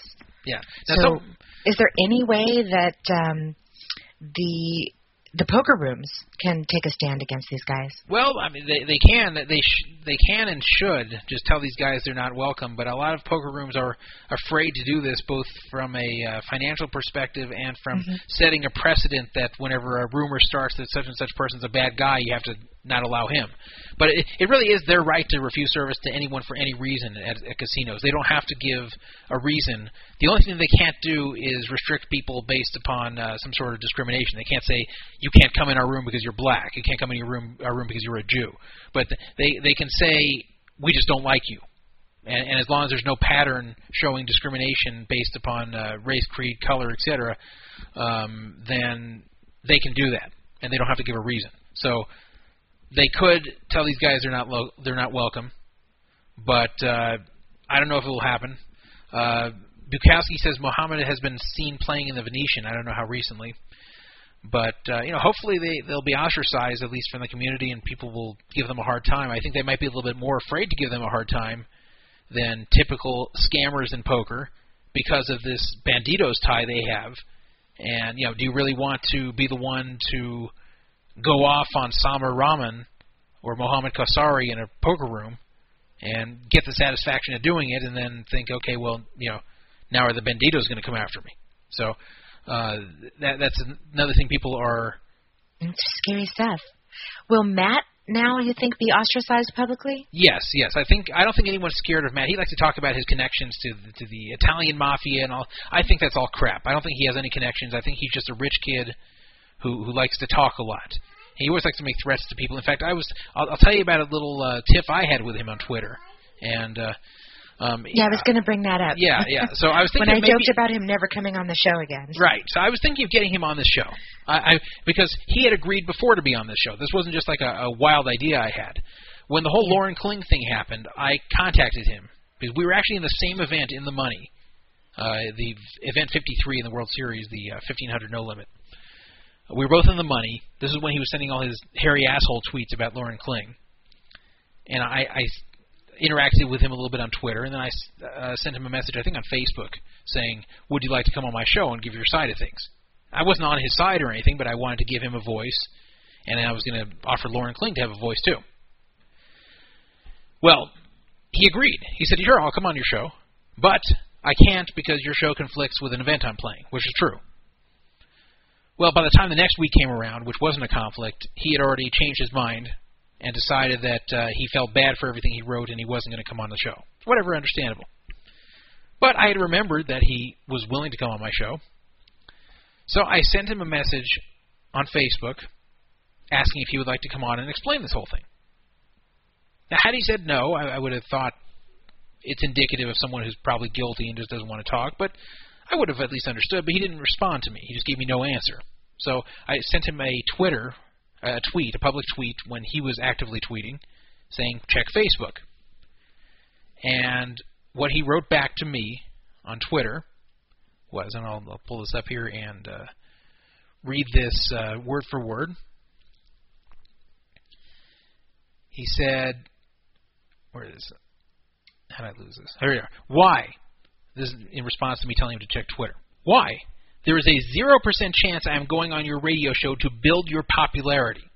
So that's a typical arrogance from him, that I'm getting him on to build my popularity. Now, that's something I've never cared about. Sure, I'd like people to find this show and find the show to be interesting, but I've never cared about my popularity in the poker room, which is why I've always been outspoken about things, and I've never cared who I piss off, and I never care about uh, saying things that get people angry, because I just state my opinion and that's it, and I've never cared about being one of the cool kids of poker. So my popularity, this is coming from an idiot kid who cares so much about his popularity and, and really wants everyone to like and admire him and always It wants kind of sounds like somebody put that idea in his head because between the first time you talked to him about it and this time, something changed. Yeah, it could have been someone, or it could have just been his, his usual crazy mood swings. Anyway, That's true. I, I got angry at that response, given that uh, he's acting, especially since he had said before he'd come on the show. So it's not like I just approached him out of nowhere.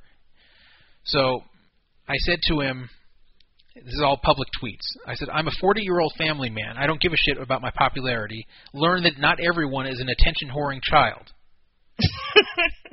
Uh, and that went over well. Well, I, actually, I didn't see he didn't respond to me, so I, I guess. Uh, uh, then I said, I wanted to give you a chance to explain your side of credible cheating accusations against you, but I guess the guilty stay silent. Good luck with that lawsuit against two plus two, by the way. Let me know how that works out for you. So that was uh, that was my three tweets to him, and he didn't respond. I expected like a whole barrage where he's threatening to kick my ass and everything. I didn't get that. Got nothing. So. Uh, this guy has a lot of problems that that goes without saying, and I think this has really really trashed his reputation beyond repair. Where before there was like mixed feelings about him, where some people found him kind of like charmingly entertaining in an immature way. Uh, now that it's come out with pretty credible evidence that he was cheating or trying to cheat with some of the biggest poker cheaters of all time, that it looks really bad for him, and I don't think he's going to recover from that. And uh, Yeah, I think sad. I It's, thi- I think it's a sad situation. yeah, He still seems to have a few uh, quasi fans, even among our listeners. I've I noticed a few people posting in the chat room that uh, they don't really think he's guilty of all the crimes he's accused of. So uh, maybe he can make a comeback, or maybe he can prove his innocence. But um, Okay, so so, doesn't look good. so we will uh, move on to another topic here. You know, Pooh actually wanted me to talk about this for three hours and said he'd donate fifty dollars to a free roll I don't if think I we hit the three hours. if I if I made it to three hours, and uh, he was hoping for at least two. Well, you got about an hour and a half, so or maybe no, actually about an hour. So. Uh, So send one third of fifty dollars yeah, yeah. immediately. Yeah, Pooh, you owe us uh, you owe us sixteen dollars and sixty seven cents. So uh, if you if you want to see more or pretty much a write up of this whole thing, go to the Scam, Scandals, and Shadiness forum. But we're moving on for tonight. If anybody Good, wants to call in, I- by the Oh way, oh yeah, yeah. Call in. Uh, The number is seven seven five fraud fifty five, or seven seven five three seven two eight three five five. Yeah, and uh, make sure to show your caller ID when you call into this show, so uh, your call will get through. Otherwise, you'll get like a busy signal because I have Skype configured to only let calls through that show themselves. Just, I'm not collecting anyone's phone numbers. I actually, uh, as you've seen by me not being able to call the Templar when Brandon's not around, I I don't collect phone numbers. I call them and I throw them away. So. Uh, I saved them all. No, I'm just kidding. so anyway, let me let me tell you about the Templar here. I guess it's a natural point to move on. Speaking of scams, a much smaller time scam, the Templar who stole money from various people on this site. And by the way, it's saddening me that Ken Scaler has not called back. You know, I sent him an email today, and I said, uh, I said to call in. I told him the times, and he replied back, but uh, he hasn't called yet. So that may, that may have to be held over. And I have some good questions for him too. But anyway, getting back to the Templar. The Templar, as you know, uh, scammed people here, uh, mainly through his uh, free roll, not free roll, his uh, poker league that he was holding through Poker Fraud Alert, and also through his uh, buy a piece, his BAP thing for uh, buying pieces of his action online. And I, I had a thread that uh, people could post on to claim refunds. We have like a refund fund. Well, Rollo Tomasi, one of our users here, came up with a smart idea, and it worked on how to get his money back without resorting to this fund. And this fund is generally money that people donated in some way or another to refund to people that got ripped off. So this isn't the Templar's money, most of it. A little of it is, but most of it is not his money. Most of it is money given by other people that just want to help out. Well, Rollo Tomasi got 25 bucks directly from the Templar, and that's by going to PayPal, where he sent him 25 bucks for this league, and disputing it as as fraud. And he did it, and even though it's been some time since he sent him the 25 bucks, I think like two months or so, uh, PayPal upheld the dispute and sent him 25 bucks. So Rollo got his 25 bucks back from the Templar through PayPal. And I encourage everybody to do that. I'm surprised I didn't think of that because someone actually scammed me on PayPal by making a bogus claim that I had scammed them. And after getting the merchandise I had sent them, basically stole from me. So, and that was for over 200 bucks. Um, so this wasn't anyone in poker, but I'm just saying on PayPal it's very easy to charge back, which is why I always say to people, if you ever send me money on PayPal for anything and charge back on me, you're banned from this site forever. Uh, no one's done that yet, and I'm, I'm happy and I'm glad that our users here are honest for the most part. But uh, PayPal is very easy to charge back, and I suggest, even if it's been a while, if you sent the money to Templar for anything, even if it wasn't for this, if you can even charge back to him and then just donate the money here, like let's say you legitimately owed him 70 bucks uh, three months ago for something, but you didn't get scammed by him, go ahead and charge back anyway. And then if you win the charge back, ship the money to me, and, and I'll add it to the fund. It won't cost you anything, and it'll, it'll help the community. So if you've ever sent him money on PayPal for any reason, charge back. And there's a good chance you'll win because Rollo Tomasi just won. And, and if you have any questions about it, ask Rollo Tomasi or post about it on our site. And I'm sure that you'll get a guide. Yeah, I was going to ask, is it Rolo or Rollo? And would he call in and just let us know what he told PayPal? In other words, did they require a two-way conversation, um, or did they just take his word uh, and send it out, then uh, make a decision to uphold it without checking? I mean, how do they determine that what you're saying is true? I, I don't know. They have some kind of dispute process, but from what I've noticed, is they're very quick to rule for the person making the complaint. I'll tell you a little story, nothing to do with poker again, but uh, I uh, did something very Jewish. I, I sold a, I sold You? I sold a coupon. I actually sold a coupon. Okay, I'm not proud of it. Actually, I am proud of it, but uh, I actually sold a coupon on uh, on eBay. It was one of those things. that was like not a real coupon. It was like a, a certificate for something Okay. and I had no use for it, but it had some value of like 20 bucks or something, so I sold it. Well, the person who received it, I mailed it to them, and they received it, and I mailed it to the address attached to their PayPal and eBay account. Okay. They actually charged it back, not claiming I didn't send it to them. That would have been the smart thing to claim. They claimed that they never participated in this auction. That they someone got in their account and won the auction. Well, oh, problem, that's easy to. That that that's ridiculous. well, so so like okay, They're still responsible. Right. So the thing is, okay, if that's really true, then send me the merchandise back that I sent them. Like that, Right. because I, I sent it to the, their address on file, and they were admitting that was their address. So if I sent it to that address, then send it back to me. You can't have both. You can't say someone won this item uh, on my behalf that I didn't want, and I received it, but uh, I'm not giving it back to you, but I want my money back. Like you, you can't do that. so anyway, would you believe PayPal actually ruled in their favor? So I was No. I, I was so mad about this, and I called up and complained, and they said, "Yep, you're right. That's ridiculous," and and uh, out of their own pocket gave me the money. It pa- you know, So they don't always take it from the account of the accused. Sometimes they'll just refund the money. no, no, no, no, no. Well, sort of. No, they took it from me first, but then they gave it back to me out of their own pocket after they screwed up. Oh, I see. So, okay. but like they said, oh, but, but like- they don't necessarily make the other person pay. Yeah, so, so, so my point is here that they make awful rulings sometimes, and those awful rulings always Yes. seem to be in favor of the people complaining, even if the complaints are very fraudulent looking, like the person I was just describing. So, w- what is actually going to benefit you? and I'm playing this in my honor for selling coupons on eBay. I'm playing a song in your own honor. Yes, but uh, if you want to get uh, a chargeback against the Templar, the smartest thing to do is just dispute it no matter what. And I think there's a good chance you're going to win just because they like to rule for the complainer. So that's my advice to you. And uh, Bubbles is claiming in our chat you have 45 days to submit that. But you know what? Try it if it's been more. I don't know how long it had been for Rollo Tomasi, but uh, try it. See if it works. And uh, um, one step is saying PayPal will refund only if it refers to physical goods, not services. Well, that's not true. If that was true, then Rollo would Yeah, not have been I- able to receive his refund. Right. So- I mean, he won. He he made it work. So let Rollo Tomasi guide you on how to do this.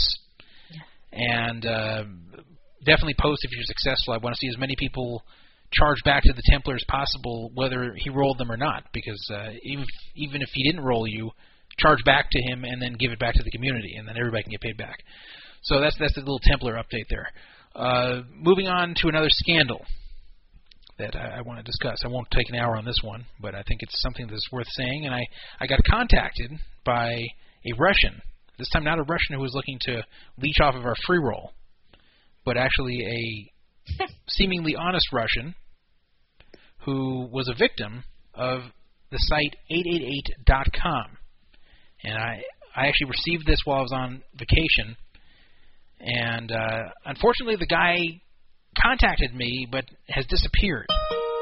So I I'm going to try to reach him on two plus two. I'm, I think he's still posting there. For some reason, I think he's not receiving my emails or whatever. But here's what he wrote to me on August seventh. Hello, or else I'll try to do a Russian accent here. Probably won't be good. Hello, can you give publicity is a problem? You can learn more information in this subject. I am a topic a starter. That's actually what he wrote. I, I am a topic a starter. I can answer your questions. It will be if it will be necessary. That's actually pretty good. I can answer your questions if it'll be necessary. That part's fine. But can you give publicities this problem? He said. But anyway, this this His pro- English isn't perfect. yeah, you know, I'm, I'm, I I don't want to make fun of the guy. He was he was legitimately the victim. But uh, his name is Slava, and Slava was uh, a victim of 888.com. I, I read the thread that he linked me to, and it seems very obvious to me that he got screwed by by. and 888. this is the former Pacific Poker. Yes, yes. Yes. So Americans can't play there, but that doesn't mean I'm not going to cover the scandals because you know, an online Sure. poker scandal is an online poker scandal, and we have listeners all over the world. Uh, so in in April of 2012, he posted to two plus two a complaint that he got a message from Pacific Poker saying uh, his name is uh, Vyacheslav, but I guess he just calls himself Slav. That was his name in the email is just Slav. But dear Vyacheslav, I am Francis V from the operations department at Cassava Enterprises Limited, which I guess is 888.com. I am contacting you in regards to your LuckyAcePoker.com account with username Lucky Shraki. Well, I guess Lucky Ace Poker is a skin of 888. But he went on to say, Francis went on to say, We have become alerted to several patterns of play on your account that indicate a breach of our terms and conditions. We have conducted an investigation into your account to discover any signs of fraudulent activity. The patterns we are concerned with include members intentionally losing hands through our tables. So basically, he's being accused of chip dumping. So then he was asked to uh, that, that his account's been blocked and that uh, he should inform them of anything that uh, would make them change it. So he wrote back saying, "I don't know what you're talking about. I haven't done any kind of chip dumping or any kind of intentional losing." So sh- he got back a letter saying, "This is Natalie from the operations department at uh, Cassava Enterprises." Um, I've reviewed your account and also your game history. As previously explained to you, this is when one member intentionally loses to another member so money can be passed, you know, aka chip dumping. In your case, you have been the recipient of this process and received the funds from Lomlin. That's M A sorry L A M L E N Lomlin. So they're saying that Lomlin dumped chips to him, and that's why his account's being closed and his money's being taken.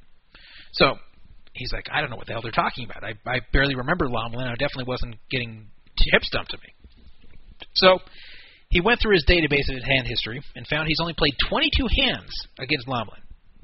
And he posted all 22 hands to 2 plus 2. All of them looked completely kosher. Didn't look like chip dumping at all. So he said this to them. He said before he posted to 2 plus 2, he said, "Look, this is crazy. I've only played 22 hands against the guy. All of them are totally standard. You know, explain this to me. What, what did I do wrong? I, I don't know this Lomlin. I, I played him 22 hands. That's it. Regular poker hands. So they wrote back to him. Your account has been reviewed, and the decision has been made to keep your account closed. As previously explained to you, that member was intentionally losing to you so money could be passed. Using our tables to transfer money is strictly against our terms and conditions and will not be tolerated. Therefore, as you have violated our terms and conditions, the decision has been made to close your account. Uh, and uh, so they would not How explain. much money was in his account? Um, that I'm not sure about, but but something substantial. I, don't think it was huge, but it's there's a two plus two thread. I'm going to take a look as you continue and see if Yeah. I can so find uh, out how much they're stealing from him. So, so he then complained to uh, eCogra, E C O G R A, which is the e-commerce and online gam- online gaming regulation and assurance group, which is a really pathetic watchdog organization that's started by 888.com. So you know who they're going to side with. Well, this is even worse than he expected. He expected eCogra just to back 888.com's lame assertion that uh, he was receiving dump chips from Lomlin. But no, he got this reply. Dear sir, this is from eCogra. Dear sir, we have investigated your query with 888.com and made the following findings. Your account was closed for suspected chip dumping. The dumper was identified as username Bertnoir. A different user? Yes, name Bernard. Then they gave the they gave the poor guy his name, dude. Name Bernard Smolsky, country Canada. So, so they, they eCogra, who's the Oh, online gaming and regulation and assurance group that's supposedly watching over 888.com, investigated his complaint and said, "Yeah, they're right. Uh, you were dumped to by Birchmore." And like, he's like, "Wait a minute, but they're saying it was Lomlin. Which one is it?" so, I mean, that's unbelievable. They didn't even get it, get the name right. So, um, now wait, this eCogra organization was you said they they were started by the poker site? yeah, they were started by 888.com. Aren't they supposed to use a completely a third party that has no stake? I, I don't know if if that's actually. I'm not sure what eCogra's. I don't know if they're their licensor or or just some kind of organization that oversees them that they claim oversees them or something. I, I'm not. I didn't look into what eCogra does. I just know that they were started by 888.com, and that uh, and that this happened when he complained. You know, they're supposed to be the organization you complain to if 888 screws you that is going to review it, and this is what happened. Well, uh, so then nothing happened from there. He is. This happened in late April. Since then, it's been five, four months. He's been unable to get any kind of satisfaction. It, it's just been uh, he's been ignored. Now, what's even worse is on two plus two, where this whole uh, thread occurred, and where he was uh, calling them out for this. Uh, two plus two actually has a rep on the site for 888.com. And you would think the guy would show up there and clear this up. This guy is avoiding the thread like the plague. And to think maybe he's just not reading 2 plus 2, this guy actually handled a different situation that was much simpler and much easier to solve of a similar matter. Uh, this was posted on uh, August 7th, so a much more recent situation. A guy named EMM4Z said, uh, Um, I opened up an account with 888 a couple of weeks ago. I played poker for a few years now and consider myself a reasonable player. I deposited $15 and worked my way up to the double or nothing tables until I had made $600. I decided to cash some of this money out to my bank account. The following day, I got this email. Um, Francis V again. Hi, I'm Francis V from the operations department at Cassava Enterprises. Uh, there's been we've become alerted to several patterns of play upon your account that indicates a breach of our terms and conditions. We have conducted an investigation into your account to discover any signs of fraudulent activity. The patterns we are concerned with include the sharing of information between players as a method of gaining unfair advantage over our members. They're basically collusion. Anyway, uh, they closed his account. and it sounds like a huge racket. so they closed his account, and he brought it to two plus two. Well, somehow on this one, the 888 rep decided to respond, even though this is August 7th. Uh, the other one has been going on since late April the account 888 rep, which is a, a legitimate account, It's been verified as an actual 888 poker site representative. Uh, he decided to answer this one. He said, "Hello. One, you are more than welcome to contact me directly or post here any additional information you'd like me to forward to 888 Review. Two, we have been paying extra attention. We're actually getting very helpful feedback and information on members on, from 2 plus 2 regarding player dynamics at our tables. I don't know what that even means. Anyway, after some more uh, complaining here, th- this was the brilliant conclusion that the 888 rep came to. Update. This is posted on August 8th. One, the email the member has received is not correct. It's the wrong communication template. okay. and two, I have sent the member an email via 2 plus 2 notifying the current status he is more than welcome to share. So basically, the guy came out and said, okay, they've reopened my account, it's solved. But uh, I don't believe for a second he got the wrong email template, and you know, if it, if it was the wrong email template, how does his account get closed? Uh, it's not. It's not like they were trying to send him a message saying, uh, um, "Hi, you've just qualified for this bonus," and they accidentally sent him a, a message that his account's been closed. His account was closed. So making... I was able to find out how much money the first guy has tied up there. It's um, five thousand three hundred sixty-one dollars. Okay, I, I thought it was something like that. Um, yeah. Okay, very good. I'm glad you found that. So, uh, anyway, this is very concerning that 888 is doing this because basically they are trying to find reasons to shut down people's accounts. And it's now being theorized that what 888 is doing is when someone shows up and goes on a big heater that they find an excuse to take the money and call it cheating. So if someone like this M4Z shows up and wins a lot of money, you know, runs 15 bucks into over 600 in a short time, they say, "Oh, must be cheating. Can't run up money that fast. Okay, we're taking it." In this guy's case, um, he he you know he was a winning player also, and uh, they decided you know that he won too fast and made up a chip dumping accusation. I know how this feels because I was a victim of this, not on 888 where I haven't been able to play for six years, but uh, on Cake Poker in 2007, I was accused of collusion in a three-handed game with me, another pro, and a major fish who had just won like a one of their little jackpot contests. There it wasn't a jackpot hand, but it was like a, a contest to um, get certain special cards and you get $75,000. So the guy who won it was a complete donk and dumped it off in a 5100 game against me and one other pro. I got most of the money. The guy complained that the two of us were colluding against him, and even there was, even though there was not the slightest bit of evidence that we were colluding, Cake Poker froze both of our accounts and said we're never getting our money back. And I was about to make a huge deal about this, but uh, I actually got them to back down and open both of our accounts again and admit that they were wrong. Uh, and they would not send me one hand showing how I colluded. I said, okay, if I colluded, send me the hands, show me your proof. And I'll post it to 2 plus 2, and we'll ask the community what they think if I was colluding. Because I wasn't colluding at all. This guy just sucked. And uh, anyway, I know how it There's felt. a fine line between collusion and sucking, John. Yeah, I I knew how it feels. You know, I know how it feels when when you get wrongfully accused uh, of winning money dishonestly, when you were just playing a completely honest poker game and ran well or played against a lousy opponent, and then they don't want to give you answers. And this yeah, poor guy, infuriating. this poor guy has been at this since April and can't get an answer. So uh, if you play on 888.com, be very careful. I, I wouldn't continue playing there until this type of stuff stops. I'd and, take my money and run. Yeah, and in fact, after you take the money off, after you successfully get it off, I would email them and say, "Hey, If you want to know why I stopped playing, this is why. Yeah. Go read this thread. You, you guys want to address this, and this guy looks innocent.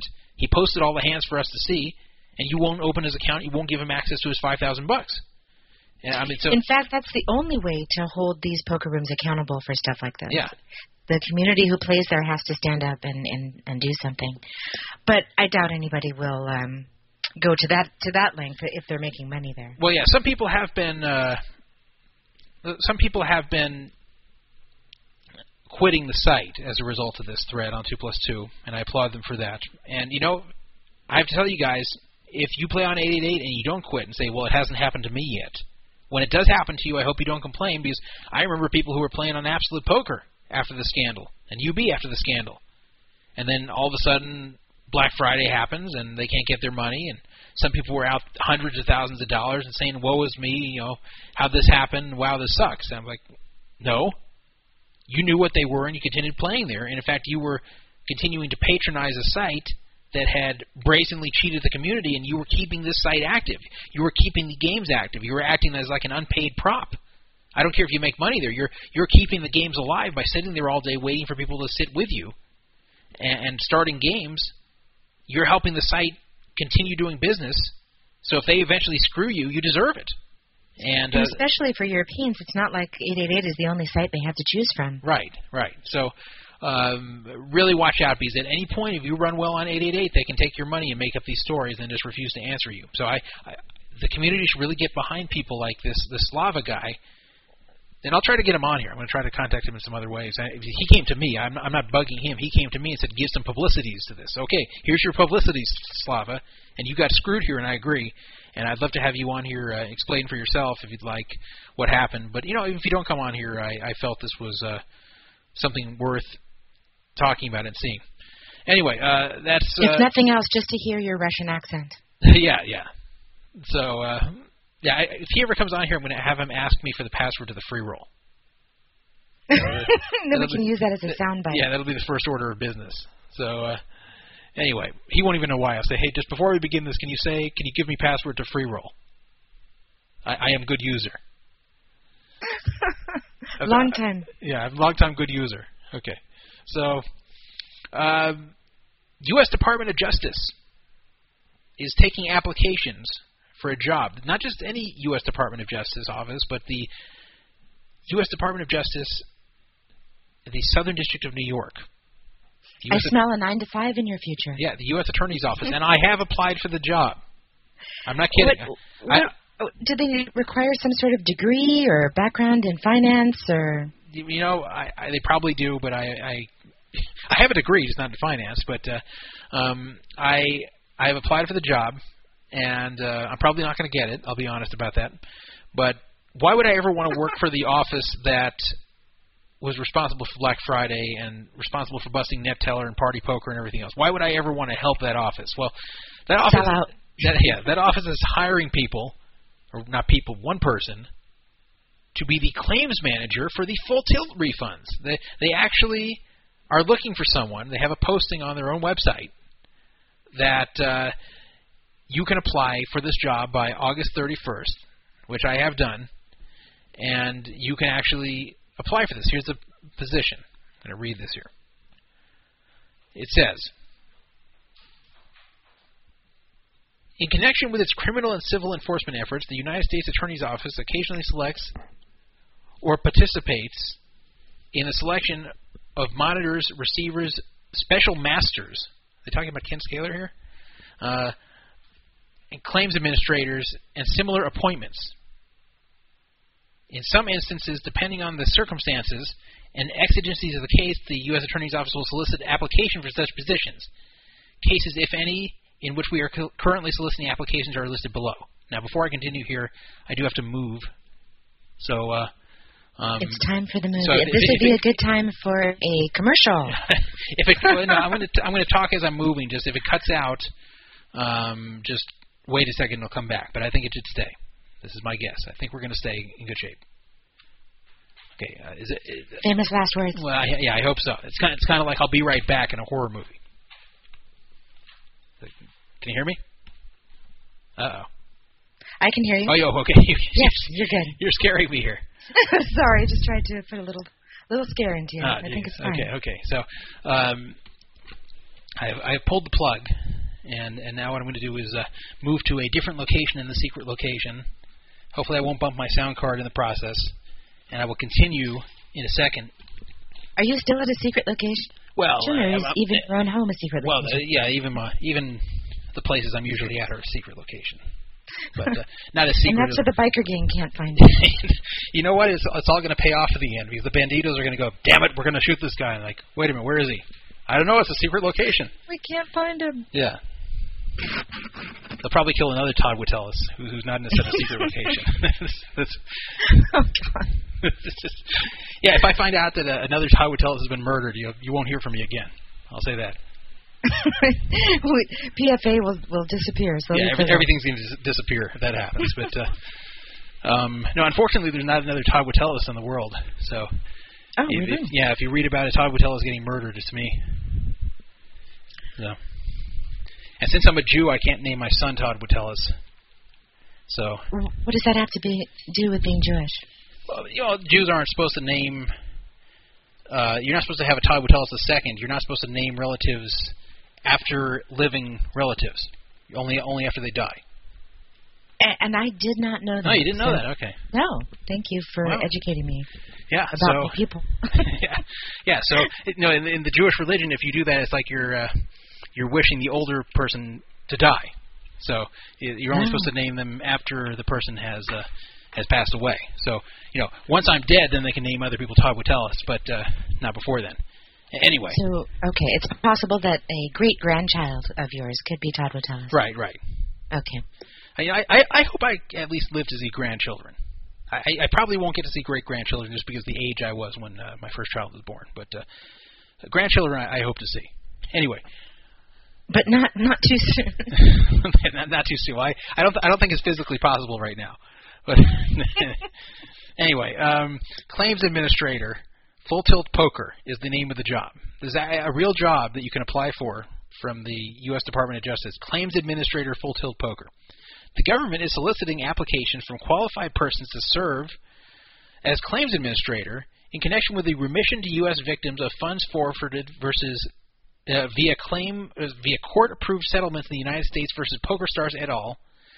At present, the government estimates there's approximately 1.3 million potential U.S. victims, including you and I, and that approximately 159 million dollars of forfeited funds, less expenses of administration, which is interesting, that uh, we may not get our whole balance back. They're going to take away expenses of administration which is a joke, but uh, that's a separate topic of discussion, is immediately available for distribution via the remission process. In consultation with the U- United States Attorney's Office for the Southern District of New- York and the Asset Forfeiture and Money Launder- Laundering section of the United States Department of Justice, the claims administrator will design and execute a process to solicit, receive, and evaluate claims and to process payments for losses incurred by U.S. victims that are attributable to fraud alleged in the above complaint. In so doing, the claims administrator will obtain and evaluate information such as financial transaction records from claimants and analyze information contained in user account records provided in database and other format by Full Tilt Poker. Interested parties may submit an application by August 31st, 2012 to Sharon Levin, Chief of the Asset Forfeiture Unit of the U.S. Attorney's Office for the Southern District of New York, and then uh, gives her email address. So basically, what they're saying is they want someone to be in charge of the process of sending back the money to full tilt players from the U.S., and that you will do so by analyzing what's in the databases of Full Tilt as far as the user account records and uh, and, other things that Full Tilt has. That you're just going to go through everything Full Tilt has and figure out who's going to get what. That's basically the job, and you're going to be overseeing What's the that. salary for this position? But it doesn't say. But uh, Interesting. yeah, but uh, I, I think you're just supposed to do it for the love of the game. I, I don't know. I, so it, it's being theorized that they're probably going to hire like a forensic accounting firm, and this is just some formality to post the job for everyone. But you know what the hell? I'm applying for it anyway. And you don't uh, have any forensic accounting experience. do you? I, I don't. And it's- what what I've done here, I, you know, I'm claiming that. Did you provide a resume? Yeah, well, I, I'm, I'm claiming that my the way I'm selling myself here is that I have a lot of experience in the field of online poker, that I know basically everything about it and the whole payment processing aspect, and that uh, that I'll be able to best understand this, um, having this knowledge, than than you know the average person who who just undertakes this without really knowing the whole industry. And, and that But I I'm curious, did you actually submit a full-blown resume, or did you just include this information like in a cover letter? I did both. So uh, so you know we'll see about. Uh, I, I'm pretty sure I'm not going to get this job, but uh, th- th- I, I decided what the hell I'll try. You never know. Like, well, what if I have to? I also you know mentioned about my anti-cheating activism and that I've been you know very much on the forefront of of uh, investigating other cheating situations and you know maybe they'll be impressed by it. Maybe they'll say, okay, we'll appoint someone of, from the community to do it. That that's my hope. Like the the off chance that they want to appoint someone from the poker community, uh, you know, who's a, at least a little bit known to do it, rather than just some total unknown forensic accounting firm that doesn't really understand poker or online poker or those shady payment processes or anything like that. So I, I, I could really do a good job. I guarantee if you gave me the full tilt database to analyze and gave me all the records, even if the records weren't very good, I, I could do as good of a job as anyone at coming up with a fair refund for everybody. But that sounds like a huge job. I mean, you would need a full staff. You couldn't just do that on your own. Uh, that's a good point. Uh, that's probably why they'll hire a firm. But it's just an administrator, though. It didn't say I have to do the whole thing myself. Like I could, maybe they'll give me Right. the staff. Like I, They'll provide you with an administrative staff. It sounds like. yeah, yeah. But uh, but like I, I could direct this to be done, and I, I could do the job perfectly. I'm sure. Uh, I, I really could. Wouldn't that be a coup? Yeah, like, like how much would this piss everybody off who doesn't like me though? That has to ask me for the full tilt refund. oh my God.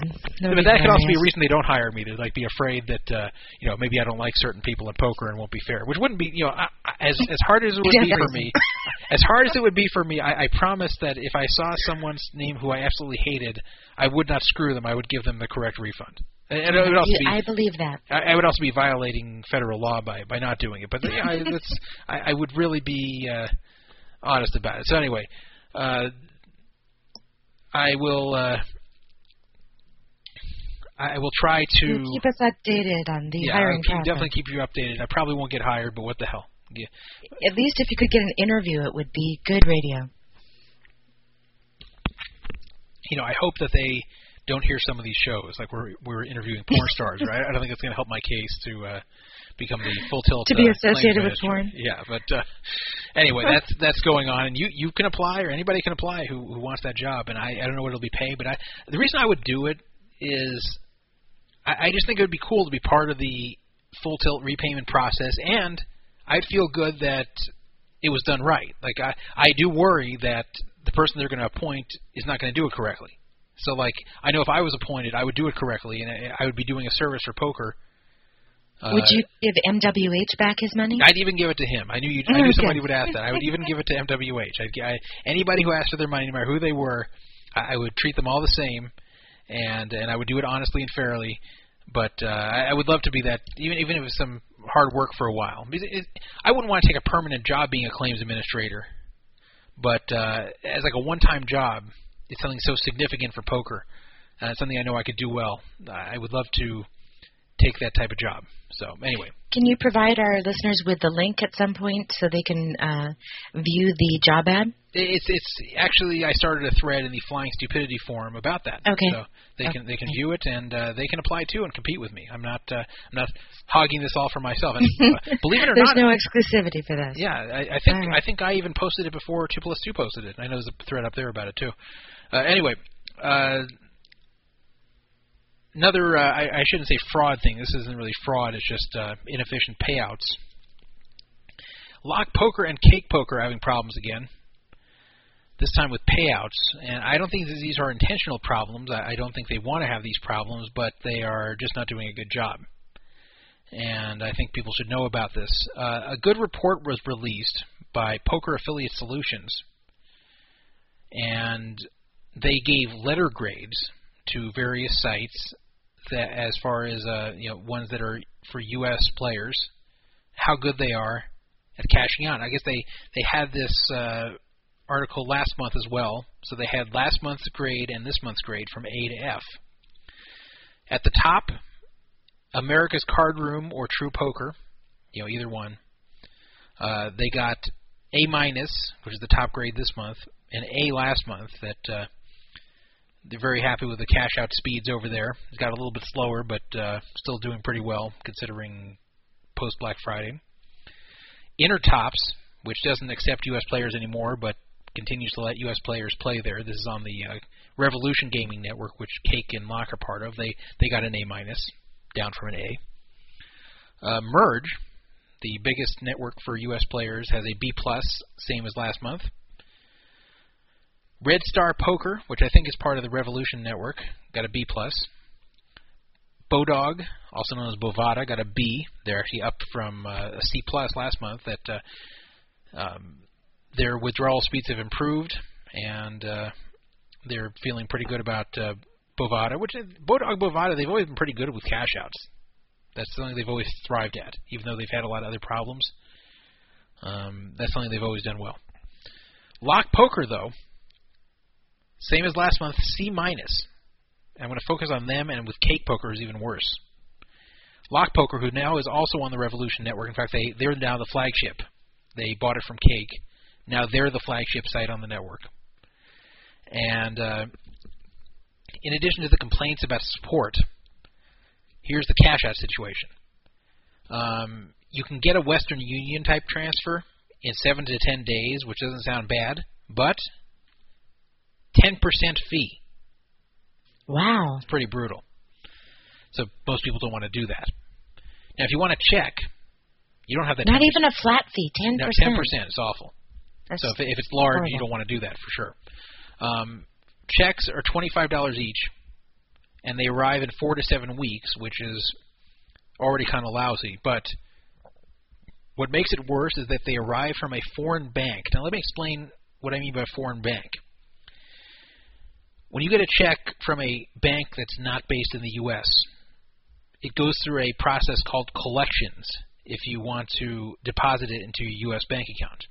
Collections is basically making sure that the check is legitimate and that it clears, and it's a lot harder to do that for a foreign bank than a U.S. bank. So Now- even once you receive the check, you've waited the four to seven weeks. Now you have to wait while your bank uh, identifies the sender and makes sure that the funds are there.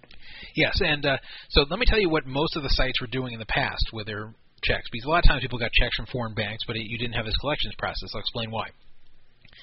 A lot of these payment processors would they would come from foreign banks, but they would have some affiliation or backing from a U.S. bank. So, for example, this one poker network I used to play on sent me checks from a foreign bank, but were payable through Citibank. It said. Uh, what that basically meant is that Citibank was backing it, and that if you had So those would clear pretty quickly. well, if you had a Citibank account, Oh, they I would see. be instant. Uh, anywhere else, put them through collections, and that's when I first learned about collections, where I tried to deposit it to Washington Mutual, and Washington Mutual said this will be uh, six to ten weeks, and I'm like, what? No, no, no, no. Oh wow, so that then, long? yeah, so then I went to Bank of America and they told me six to eight weeks. I'm like, you got to be kidding me. So, so I, I went to Citibank and opened an account just so I could deposit these checks. Now, not all checks have this problem. Some of them, um, if are not, I, I don't know what makes them decide this, but some of them are actually not put on collections at all if they are backed by a U.S. bank.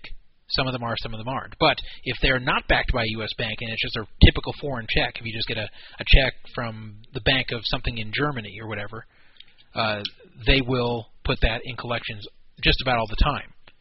The few times they won't will be if the check is really small or if your account is so trusted at that bank that uh, basically they're they know you'll make good on it. Like let's say you have like a million dollar account there that's been there for a long time. If you deposit a three thousand dollar check from uh, from one of these foreign banks, they'll probably give you credit instantly, figuring you'll be good for it if it bounces somehow. But like as a courtesy to you. But for most people who don't have a million dollars in the bank, uh, you put in a three thousand dollar foreign check, and you will go through this collection process, which will last typically from two weeks to ten weeks. So that's a, a, a large additional wait, even in the best case scenario of two weeks. And, from what I'm reading, most people are waiting about a month. So so this four to seven weeks, you have to add on to it another month or more for until you really get your your money. So people are very unhappy right now about that situation with Lock Poker that uh, they, you don't want to do a Western Union for any appreciable money because of that 10% fee, and then the checks take four to seven weeks, and then you have to wait for it to go through collections. And, and this used to be something that they just avoided like the plague. I mean, the, people just did not get foreign checks for the most part from poker sites because they didn't want people to go through this collections crap. It, it's very demoralizing to get a check after waiting and then have to wait another two months until you you actually get the money. So they would always have it backed by a bank like Citibank or something to prevent this. But Lock is not doing that now for whatever reason. Now, even worse than Lock is Cake Poker, who has a D minus, and that's because, as the, as was the situation last year, the checks are taking four to five months to arrive. Is D minus the lowest you can get, or can you get an F? I, I assume an F is probably if they're just not paying at all. But uh, it takes four to five months, and I can vouch for this. Last year, I got a check from Cake, and it took about four and a half months. And it was a good check once I got it, but it really took like four and a half months to get. That's crazy. And uh, it says the checks may be requested up to three thousand dollars. So the amazing thing is, let's say let's say you have fifty thousand on Cake, you'll have to do this in three thousand dollar increments every four to five months. You'll never get the money off. So Cake is a freaking disaster. First they had to sell their own network to Lock, and that still didn't uh, help their processing. With and they they have to be able to do better than this. I think Cake is having these problems just because they don't have the money, and this is a good excuse. So anyway, definitely stay off Cake. It, uh, I mean, who, unless you want to wait five months to get paid. But Lock Poker, they just haven't gotten it together since they bought that Cake network. They've just gotten worse. Uh, they did some shady things in the past on Merge, but at least they were making their cash outs fairly well. Now, now they're do, just a do disaster. quite a few of our listeners still play on Cake? Is that a popular site these days? I don't think so. But uh, if you do play there, don't. There's really no upside to it. To, to wait four four to five months to get your money is a joke. And and Lock Poker, you know, I've always said be aware of them. And uh, yeah, their cash outs are just a disaster right now too. Not quite as bad as Cake, but still pretty bad. And uh, and then their support has just uh, been absolutely terrible. So not a good situation there. Um, and of course, Bovada, the problem there, uh, they're fine for sports betting, but uh, for poker, you can't see who you're playing against, which really opens up the possibility to be cheated. So, if you want to play online poker still, I would stick to either America's Card Room or Merge.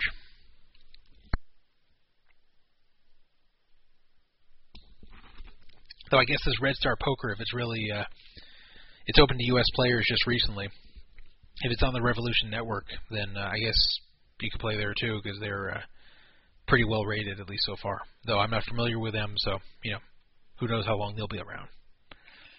So China uh, says Intertops is the way to go on the Cake Network.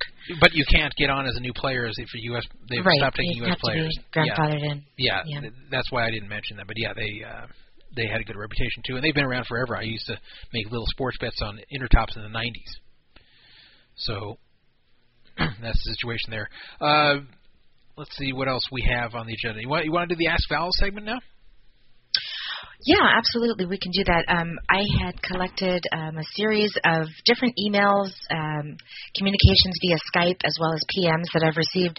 Just the interesting ones. I mean, some of them obviously are uh, interesting only to the sender, um, but uh, have a couple of questions that I thought might be uh, exciting to the listeners. And you guys can also call in at this point and ask questions live. The number is seven seven five three seven two eight three five five. So the first question that I'm going to address was posted just today um, in the Ask Bells thread, and this is from uh, forum member Pooh, P O O H, like the like the the bear, not like the poop. Um, he asks, "Dear did you feel the same way about the mortgage contract you signed with the bank uh, that you walked away from?" He's referring to the fact that uh, just this last year I short sold my home. Uh, as Brian Micon felt about the contract he signed with Druff regarding the future of Donk Down, that it was not a valid contract. if so, which part of your contract with the bank was not valid? I'd especially like to know which part said that if your house decreases in value, it is fine to give the bank the house back, uh, which I did not do. I think he might be thinking that I went to foreclosure, but I did not. Um, and then was Micon's wife your attorney if you answered yes to this? So, um, well, Pooh, I, I think there may be a misunderstanding on your part about what occurred. I'm going to address this because I think a lot of people were in the same boat um, and did end up having to walk away from their homes uh, or do a short short sale. The answer to me is just pretty simple. Um, when the housing market was booming, lots of people were advised by brokers and agents to purchase homes based on a few factors, but the primary one being the appreciation anticipated, the future value of, of the investment. Buying a home used to be an investment. I don't know how people view it now, but when the market crashed, lots of people responded in much the same way that a corporation would when its investments fail. You know, you sell off the failed investments and you invest that money elsewhere, whatever you have left, keep the company afloat and keep yourself in the black. Um, I don't think it's fair to expect working families to accept those kind of losses, but to just give corporations a pass. It's the American way. You are trying to make a profit and make a living for yourself, and uh, you can't afford to take a loss like that basically uh, investments fail for a lot of reasons and i'm not going to you know go on and on about why the housing market crashed i think a lot of people could uh, give you their theories but the bottom line is that um the economy being in the tank is you know it's the net result of a lot of complex factors you, you can't blame it on families who short sold their homes it's a very simplistic accusation what do you think todd well, I'll give you my opinion on this. I, I think I've posted about it before, but this, this is really how I feel. Um, people have asked me, do you feel sorry for the people who bought homes that they, they couldn't afford or, or could afford at the time and then could no longer afford and lost their homes? Or do you feel sorry for the banks who, who lost money in, in, in the situation? And uh, I said, I feel sorry for neither. I, I feel that uh, these were business arrangements and that uh, each party took risks and when you take risks, you can win or you can lose, just like in poker. In poker, every time you sit at the table, uh, you're not going to win. And even if you think you're going to win, or you sit in a game which looks like a good situation and you lose, then you lose, and that's, that's tough luck. And I, I don't think anyone's entitled to being bailed out or helped out, and that's why when I was hearing that uh, you know assistance will be given to people to keep their homes, blah blah blah, I didn't support that because I, I don't think it's fair that people get to make investments, and if they work out that they get to make money from it. If they don't, the government pays to keep them in their house. On the other hand, I don't feel bad for the banks here.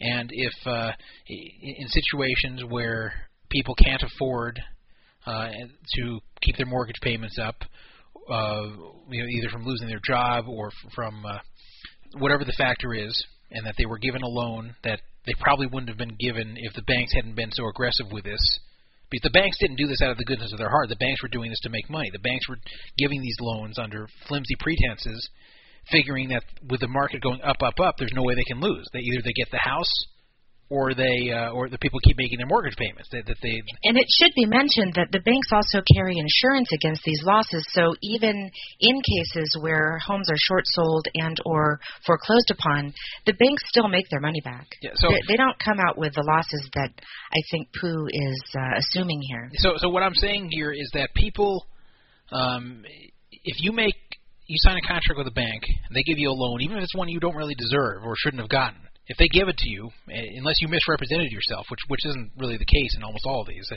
they gave it to you knowing full well what they were doing, and you knew full well what you were doing, and you you know you sign this contract, and then it doesn't work out, and you end up losing your home, and the bank ends up losing money. Well, tough luck to both parties. I don't feel that the person who had to walk away from their home and, and do a short sale I don't think that they should feel guilty or feel like they screwed the bank or or that they're responsible for the economy collapsing. I don't agree with that statement. And uh, you know, and, and I don't think that uh, these people were screwed by the bank either. I think that both parties ended up with a they were in a contract together. It didn't work out, and they both ended up with an unfortunate situation, as can happen in any business arrangement. And if the short sale is the best way to minimize the losses on both sides, which is why the banks are doing it, then fine. And that, that's that's the way to mitigate the damage, and that's it. And, and I don't see this as uh, you know the homeowner stealing or the homeowner free rolling the bank. The bank went into this knowing that this could happen. They just thought it wasn't likely, and they were wrong. But I just think it's interesting because I don't see Pooh or those who agree with him accusing corporations or companies of wrongdoing when they divest themselves of bad investments. Yeah, well, you know, this was this was a case of of greed on both ends in a lot of cases. People wanted to get into houses the best that they could. You know, everybody wants to be in a nice house. Everybody wants to be in as nice a house as possible. And uh, if the bank's willing to loan you the money for it, it's very easy to say yes if they're going to give you the money.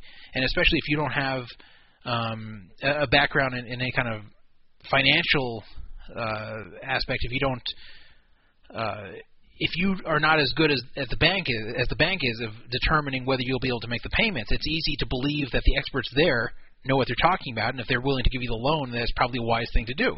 So I'm not saying the banks tricked people, but I'm saying that the banks were very aggressive with doing this because the banks thought, with the way the market was, that it was a free roll. Now I, I thought this was a. Fl- I mean, I, I do feel that the game was rigged, as Bobby Orr points out, and it, I don't know if we can point the finger specifically at the banks, but certainly there were people who did rig this game, and uh, you know values were escalated beyond uh, what they ever should have been. Yes, yeah. And lo- bad loans were being written. Now, in my case, it was a, a very modest loan in a very modest home uh, that really did match my salary. So I don't. I hate to get lumped in with people like you say who, out of greed, tried to get themselves into a, a mini mansion that they really couldn't afford. That was not my case. Um, but I do agree with you, Todd, that uh, it's it's just a business deal. And when business deals go bad, uh, people should be able to cut their losses, sell, and move on to something else. You know, you your support of your family is just like your little mini company, and you have to make sure that uh, what you're paying for in your investments uh, match the needs of your family. If you don't, God, you're a bad parent, aren't you? Well, look, it, with with a, whenever you're dealing with large corporations, especially, you don't have a personal relationship with them, so you should never. Uh, feel bad when, as long as you didn't do anything illegal. Or, uh, you right, should, right. You By any bad, legal means necessary. Yeah, you shouldn't feel bad if if you do whatever you need to do to uh, um, benefit personally. As again, as long as you're not cheating them. Uh, but uh, because they'll do the same thing to you. Their their relationship with you is only for money, and your relationship with them is only for money. And it, there's there's no personal aspect. It's not like you think, oh man, look, look my friend's are going to suffer because of uh, me not being able to pay back, and you have this personal connection with them. It's not like this. There's no personal connection on either side. They don't feel bad for you if, if it doesn't work out for you and you suffer, and it should be the same way. You should never feel bad for big corporations. I'm not saying you should cheat them. You shouldn't. You should act honestly, but you shouldn't feel bad for them because they're not going to feel bad for you. And uh, it's, it's strictly a business thing, and that's what this these short sales are. And uh, and I, again, I don't feel sorry for people who uh, I don't feel sorry for either side. I, I feel that uh, they attempted to make an investment, it didn't work out, and that's it. And uh, I don't think people should be bailed out by the government to keep their homes, but I don't feel that the banks should get bailouts, and I don't feel that the banks were victims in any but way. But unfortunately, the banks were bailed out. I, I, well, I didn't agree with that, but uh, it wasn't yeah. my decision. But uh, I, I think that uh, you know, in general, people just need to take consequences for their actions. And uh, you know, if if you make an investment and it fails, it's just like going to a poker game and buying in and losing. You just lose the money and it's done. And that's the way everything I think should be for both corporations and for individuals. Uh, but and and there should not be anything of like what Pooh was saying about feeling guilt or thinking that you you screwed the bank on the contract. No, you didn't. And that's I, I don't agree with what he said there. So thank you. So um, the next Dear Vowels question is uh, more of a sexual question, and um, I'm, I'm going to ask you to chime in, but obviously you don't have to uh, talk about your own personal sexual relationship because I know you don't feel comfortable doing that. But um, this is an anonymous letter, uh, or the the person wishes to remain anonymous. He says, "My girlfriend feels self-conscious about giving oral sex. Any advice that might help her to want to do it?" Hmm. Um, I think this is a pretty common complaint among uh, people that uh, maybe are in relationships that they've been in for a little while. Seems like girls are a lot more excited about giving oral sex in the beginning, um, and then and slowly the interest wanes. Um, would you agree with that? Yes. Okay. So and and again, not uh, not saying anything personal about uh, either of our sexual relationships. Uh, just you know, from what I've heard from others and from experience over time. But I would give you a couple of tips, um, anonymous writer. You could um, try a little uh, play where you sort of compliment her, make sure that you know you have told her how beautiful and sexy she is. Always get her in the mood in that way, and then get her in the shower. Do a nice, slow, sensual shower together or a bath. Slowly soap each other down, caress her, talk a little bit dirty to her, not too much to make her uncomfortable. And then, why don't you try smearing something yummy like chocolate sauce or whipped cream on your package? and just ask her to gently lick it off. She doesn't have to take it into her mouth and you know try to push it down her throat, but just start with gentle licking, and uh, give her lots of compliments about it, and see where that leads you. Um, one other problem could be that she's afraid you're going to make her swallow. I think a lot of girls uh, don't enjoy that particular aspect of oral sex. So, what you could do is uh, just assure her that when you're ready to come, you're not going to come in her mouth, and the check's in the mail, right? Um, but just uh, have a, a Kleenex ready, and uh, when you're about to come, just pull out and come into the Kleenex. Do that a couple times, and hopefully that will um, make her feel more comfortable with the situation. Uh, what do you think? Is that um, well something um, that has worked for you in the past? Well, I I think your last statement is probably the best part of that advice. About uh, I think probably a lot of them are not wanting to swallow, and they're afraid that. Uh, I think a lot of them probably are afraid that that's what is going to happen, and that if they think about having to do that, they just don't want to do the whole thing. So I think, yeah, probably saying that they're not going to do that and they're just going to do it into a Kleenex or in toilet paper might actually uh, raise the chances, or or just you know pull out and do it somewhere on them, even if it's not like on their face. Uh, but, yeah, not know, in the face or the hair. No, I mean, At least not at first. you know, it depends on the girl, but um, yeah, not in the eye. I had to take issue with this whipped cream thing. The whipped cream thing I, I always felt was Have you- better. have in, you tried that? Well, yeah, I always felt it was better in theory than practice. When I've tried it, It drips right off. well, yeah, it it it melts because the human body is 98.6 degrees, and it it melts Yes. the whipped cream down, and it just it, it doesn't go the way you would picture it to go. It's like I, I gave up, and I love whipped cream actually. You know what I still you gave up. no, you know what I you know what I still do? funny. I actually take the can of whipped cream sometimes and just spray it into my mouth. I, I love eating whipped cream by itself. And I I had stopped for many years, and then my my girlfriend bought some whipped cream. Not not for anything sexual. She just bought some whipped cream, and then she sees me like spraying the bottle into my mouth. And And she got grossed out. and uh, she didn't get grossed out, but she was mad that I used it all. Like I used it all really fast, and then she bought the next bottle, and I used it again, and then she actually hid the next one from me. And so now, now I actually have to buy my I own whipped cream. actually have a similar problem in my house. So somebody who shall go nameless also likes to eat the whipped cream right out of the can. Um, You know, yeah, but st- I you know, you that may as be right about that. Maybe something more viscous, like a caramel sauce, would work better. caramel sauce. I'd be afraid it would like just stick there and never come off. But the last piece of advice that I would give is once you get your girl to at least give it a few licks and get more comfortable with it, make sure that you give her oral sex in return and make sure she comes because that's always going to uh, make her feel more comfortable with reciprocating. So those are my two ask vowels, uh, two very different ask vowels tonight. Um, but uh, if anybody wants to call in and ask another question, you're certainly welcome to. If not, uh, we want to move the show along at this point. And um, I know we had one other thing that you wanted to talk about. Uh, oh well, you were waiting for a Ken call, but it doesn't look like yeah, that's going to not happen. gonna call and he disappointed me. So, so- But you did want to talk about Isildur leaving Poker Stars. I do. I want to talk about Isildur leaving Poker Stars. Uh, this is not going to be a long conversation, but uh, surprisingly, Isildur, who came onto Poker Stars originally as an unnamed pro, he was just Isildur, and they wouldn't say who he was. Uh, they eventually re- revealed him to be Viktor Blom, which was a very poorly kept secret. But uh, he became a Poker Stars pro, then had a great year playing live poker, where he won uh, 1.6 million dollars playing live poker in tournaments in 2012. And 2012 is not even over yet. Uh, that his contract was not renewed with Poker Stars. They claim it was a mutual decision, and supposedly so he can concentrate on poker, which is BS. Like, you, you really think being a Poker Stars pro prevents him from concentrating on poker? I mean, that's that's that's ludicrous. So. Uh, this Does is this, is this have anything to do with the fact that he's another Swedish player?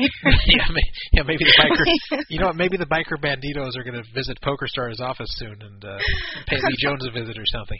Just a coincidence, I'm Yeah. sure.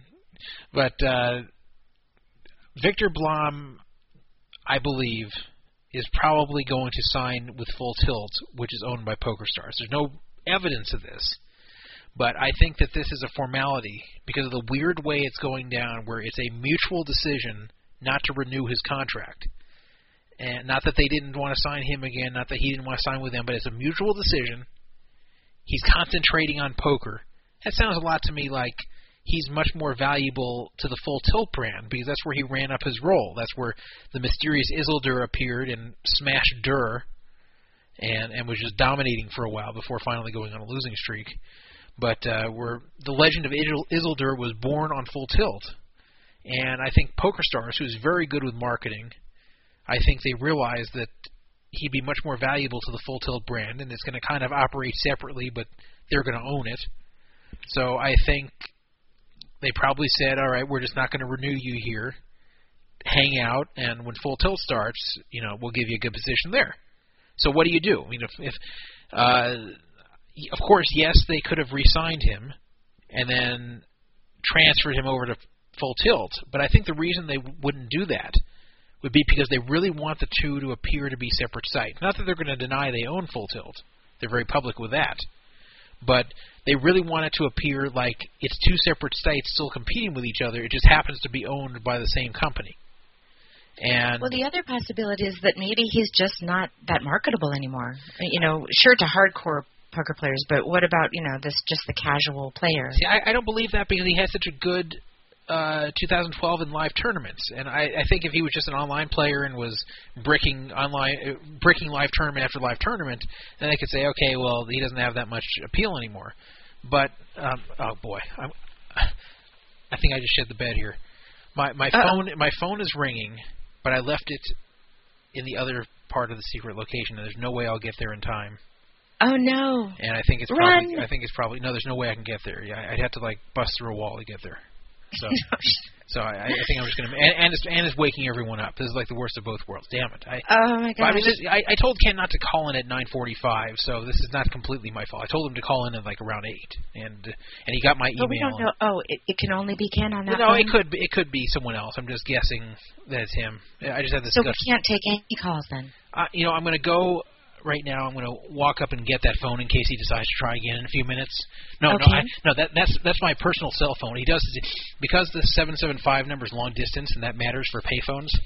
Um, I, I he calls my personal phone and I transfer it in to the poker fraud alert phone line so he can be on the show. That that's how he calls in. Otherwise, it would be very expensive for him. So uh, the, anybody else who calls, I can take their call. But uh, okay. Yeah. So uh, anyway, um, uh, what, what do you think of this whole thing with Isildur? Well, honestly, you know, it, it remains to be seen, like you said, if uh, they pick him up on the other side. But if they are going to try to foster the illusion that they are two completely separate companies, they won't do that. Uh, so then the question is, why are they just not renewing his contract? Did something else happen that we don't know about? Um, yeah, I, what I was know, saying. I, yeah, looking. There's a two plus two thread about it, but um, it's really just people sort of postulating and, and making guesses. Nobody really knows anything. Yeah, and what I have to guess is that they just uh, they don't want the PR problem of re-signing him and then transferring him to full tilt like like it's all one site. I think they kind of really want to compete with themselves. So people who don't like PokerStars for whatever reason will go to Full Tilt and almost feel like they're at a different site, even though it's owned by the same company. Right. And if they start, tr- if they start like, yeah, if they start like way. trading pros, then why even have two different brands? You know, so I think that's the way they see it, and so I think the best way to do it, if you don't want to re-sign him and then trade him over to Full Tilt, is tell him, hey, we're just going to make up some BS that you're concentrating on poker for a few months. How much of a hassle is it to get that paycheck from from them and, and be the pro? How much extra work is involved? Very little. That's why it's BS. Is that yes, they sometimes have to make appearances somewhere, or, you know, or do interviews. Or, it's kind of like that. It's kind of like a PR position you're taking. Um, So you make appearances, you you do an interview, but you're saying it's not a, a lot in terms of hours. No, Uh, no, or maybe he it- has to go to certain co- uh, tournaments, but it's to his advantage because he can win money Sure, when they buy him in. play, So it, right. it's not like, oh man, I got to go play this poker tournament. I mean, like, that's what he does. So, um, you know, if anyone wants to come to me and say they'll buy me into a tournament somewhere in the world, I'll, I'll be glad to take the money and play. So I I think that's the way most poker players feel. And uh, so the bottom line is that this looks very much like something where they're just uh, waiting for Full Tilt to come up, and I, I would be surprised, in fact, if he doesn't appear as a Full Tilt Pro when that comes back online. But we'll see. But would the promotions that are required for you to attend would they interfere with your poker play at times? Only in that, like, let's say they say, we want you to go play the EPT London. And you really don't feel Uh-huh. like playing the EPT London. You feel like sitting and playing cash wherever you're playing cash at the moment. Yes, that can Right. interfere because then you have to get up and go to the EPT London. On the other hand, you're still going to play poker. It's not like you're, it's not like they're sending you off to do uh, um, you know, motivational speeches instead of playing poker. They're sending you, they're taking you away from poker to play poker. And the celebrity that you gain does not in any way hurt your game. I mean, people are still going to want to play you. In fact, more so. Yeah, yeah. So I, I think that uh, this I guess I was poker. just trying to think of reasons why he might have not wanted to renew, but I I can't come up with anything Yeah. I, I can't really either. By the way, someone's asking in the chat room, people are sleeping at 9:45 in your secret location. Well, here's the reason. Um, the other adult in the secret location, my girlfriend, has a regular job. Uh, she's not like me. She's not a poker player. She She got wiped out after all of the whipped cream yeah, uh, yeah she's, action. right. She's got to make she's got to make enough money to support my whipped cream habit. So she she is she works a regular job. She's had a regular job her whole life, and uh, it's a good job, but it is a regular nine to five job, Monday through Friday, and she has to be up pretty. It's actually not nine to five. It's actually she has to be there earlier. So it's uh, she has to go to bed early, and uh, so that's why if you look at my posting pattern, a lot of times you'll see me a lot more of my posts appearing in the later hours at night, you know, after she's asleep because I don't go to bed that early. So, you know, after she goes to sleep, then uh, you know I stay up a little bit longer and and uh, and then go to sleep myself. But uh, anyway, that phone call was Ken Scaler, as I suspected. I did not get it in time. I knew when it started ringing, there'd be no way I could get to where that phone was by the time he'd hang up, so I didn't even try. And emailing him at this point would be fruitless because if he's at a payphone, he's not reading email. Right, right. So, but th- this was his fault for not. Because I told him the show typically runs till ten, which you know sometimes runs later, but Yeah. to be safe, it's till ten, and he calls like nine forty-seven. So, yeah, it's annoying because I thought I told him to call around eight, but whatever. We'll do we'll do it next week. I, I'll save the questions, and we'll do it next week. The game, but uh, Now, would you? At, I know we had talked about this, and you liked the um, the live thing better than the pre-recorded idea. But would you, at some point, have a nice call with Ken, uh, one-on-one, where the sound quality is perfect, and ask him a series of twenty to thirty questions, get his answers recorded, and play the game that way? you know we could. I that would work sound quality wise and reliability wise. The one way it wouldn't work is that I like hearing his reactions to I know. how it all happens. You know, people But he could still call in for the segment. You're, you're saying just in case to. Uh, Well, I'm saying use his pre-recorded answers, but but that let him be on the line at the same time, even with a bad connection. oh, I see. I see. Let him let him be on the phone and just let him hear his own answers back. That's, that's, Mhm. And that way, the the game will just. I think it'll flow better. There was a lot of uh, problems last time, although I found it entertaining. You know, you're right. I- that, that may not, yeah. that may be a good idea actually to pre-record him answering the questions and then having him on for a reaction to Right. his own answer, so I can still run the game when when he doesn't call in. That's that's true. Right, I or if his phone fails or whatever, we we can still That the show must go on and That all is- that. That is a good idea. So, uh, yeah. uh, Now, uh, speaking of uh, my girlfriend, I, I want to talk about. I, I didn't put this on the agenda, but uh, I did post about it. I want to talk about two anniversaries that are today, August 14th. Indeed. Two things happened on August 14th. One in 2009, one in 2011. Nothing significant in 2010 or 2012, so I guess we're due next year for another big August 14th. At least I am. But uh, August 14th, 2009. I'll start with the more, more important of the two. Probably less important to the rest of you, but to me the most important. Jeff, can I just interject one quick question? Yeah. Do you just remember these dates because you have that kind of mind that remembers those sort of details, or do you keep a calendar?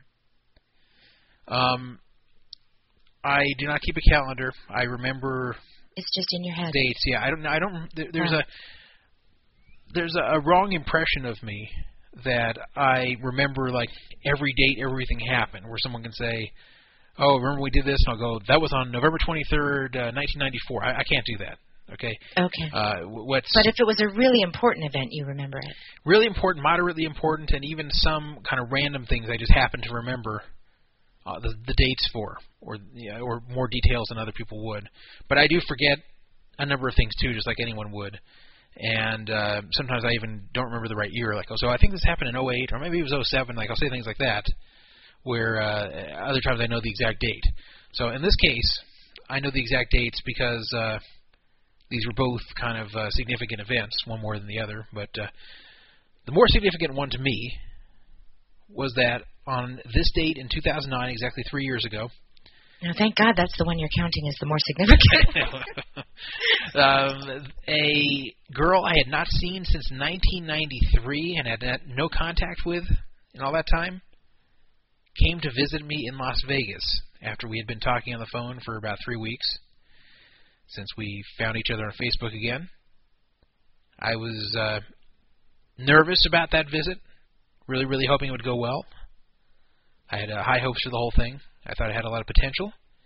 And it did go very well. And it went so well that 14 months later, that girl was the mother of my first child, Benjamin, and is still my current girlfriend, the one that's uh, sleeping right now and probably just got woken up by Ken Scaler's phone call. So uh, I didn't realize it at the time, but yeah, that August 14, 2009, probably is the most important day of my life because of what it led to. And That's I, very sweet. Does she know you feel that way? yeah, I've, I've said that to her before, and uh, she listens to the show too, so she'll hear it. But uh, but I'm not just Now, saying. that- Todd, uh, I know that this is um, probably the wrong place to discuss it, but I think inquiring minds would like to know: Is there ever a plan uh, to ask for her hand in marriage and make this official? yes, yes, There is. yeah, it, it'll happen. People have a lot of people have asked that, even my parents. Okay. But it, Now, will but happen. your parents, of course. it Yeah, has. no, it, it'll happen. Um, you know, it, it's uh, already resembles a marriage in many ways, and obviously with the, with a kid together, and it, and it was a planned child. It wasn't a, an accident that occurred six months into it. We actually uh, decided consciously to do it and try for it, and uh, you know, so it's already like a marriage in this way, and, and in many other ways. So, uh, And will there be a prenup? We, kind of. Uh, I'm not going to discuss that, but uh, Okay. we- uh, we we kind of see the marriage as like a formality at this point, which is why we haven't rushed to do it. And uh, you know, it's one of these things that it just is she Jewish? doesn't matter. No, she's not Jewish, Ah, okay. but uh, Is there a problem with that for your parents? no, no, they're they're okay with it. And in fact, uh, Benjamin is going to be raised Jewish, though. And Even though- she's fine with that? Yeah, even though you know technically they say your kid's not Jewish unless the mother is Jewish. I'm not that religious. I I, I consider it differently myself. I But would you have a Jewish wedding? uh, we haven't really talked about that. All right. So you know, Jewish weddings are fun. You know, they lift you up on the chair. And, You know what? As far as the wedding, I'm not even sure what I'm going to do. I always pictured that uh, I would have some kind of like traditional wedding, not like a huge wedding, but like a uh, like a traditional wedding, what you'd picture a regular wedding to be. But uh, that was when I was thinking I'd be married when I'm like 25, and now, now that I'm 40 and not married yet, it, it kind of feels like I'm a little bit too old for that. Like, uh, but you might feel that way, but I'm guessing that she might not. no, she kind of feels you know, that way too. Being a girl, I think a lot of girls want that picture perfect. You know, the girl, the the bride wears white, and No, no, she she kind of feels that way too. So you know that's Yeah. uh, that that's the situation. And, and anyway, um, so that that was the first August 14th. The that, that was a pleasant August 14th. That was a very nice August 14th there. Um, what wasn't as nice was uh, the August 14th that occurred two years later, August 14th, 2011, exactly one year ago. This was the beginning of DonateGate, a scandal having to do, I shouldn't say a scandal, but more of a fight, having to do with the donate button on Yes. the previous website I was involved with. And um, my partner at the time, Brian Micon, added a donate button to the site without consulting me first. Doesn't seem seem like that big of a deal. Um, more like an annoyance, but you know, I wake up, I look, there's a donate button on the site that donates money directly to him, and uh, no explanation, nothing, just donate. I'm like, what the hell? And someone started a thread about it saying, what the hell is this? So I'm wondering what the hell is this. So I made a one-line post complaining that I wasn't even consulted about it. And the funny thing is, had I been asked, I wouldn't have objected to it, but I would have said, "We got to explain this first, so we don't look like beggars.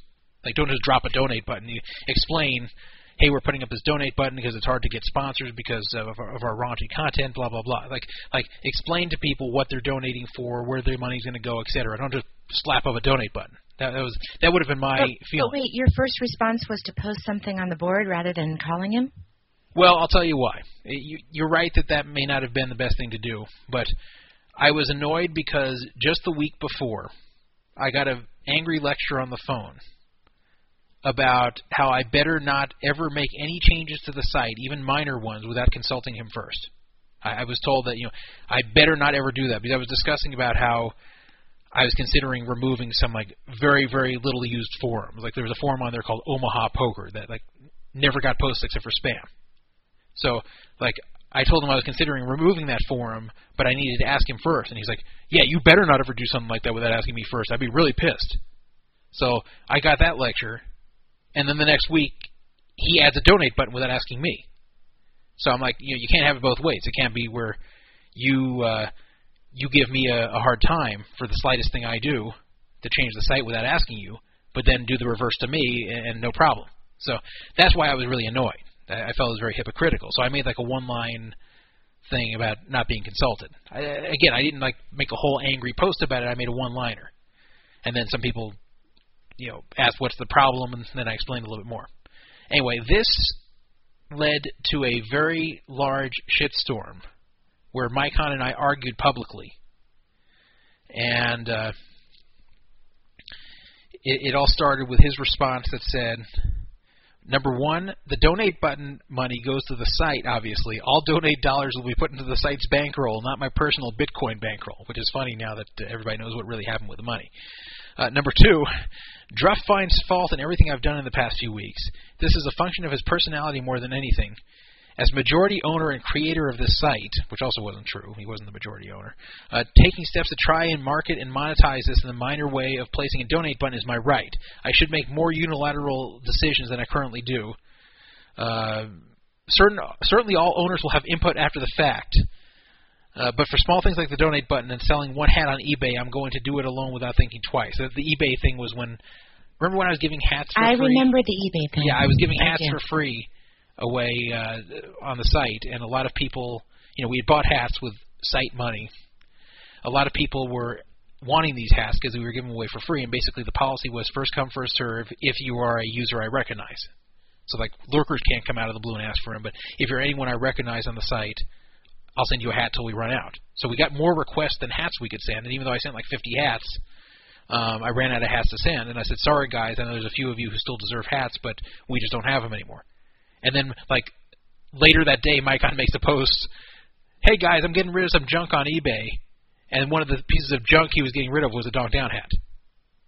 And I was so annoyed by that that that he was selling one of the things that we were giving away, and I was apologizing to people that we didn't have enough to give, and he's saying, "Oh, here, now look at this, I'm selling here." So I was mad You know, about that. it was overall, these fight. seem like sort of little things, but I can see how a lot of little things would add up to Right. a big. So, so that's what happened. We had a lot of arguments like this. He got sick of it. I got sick of it, and it all blew up on this day. So then I wrote a big response back, which I'm not going to bother reading. You can go look at it on the forum if you want. I posted a copy of some of the stuff.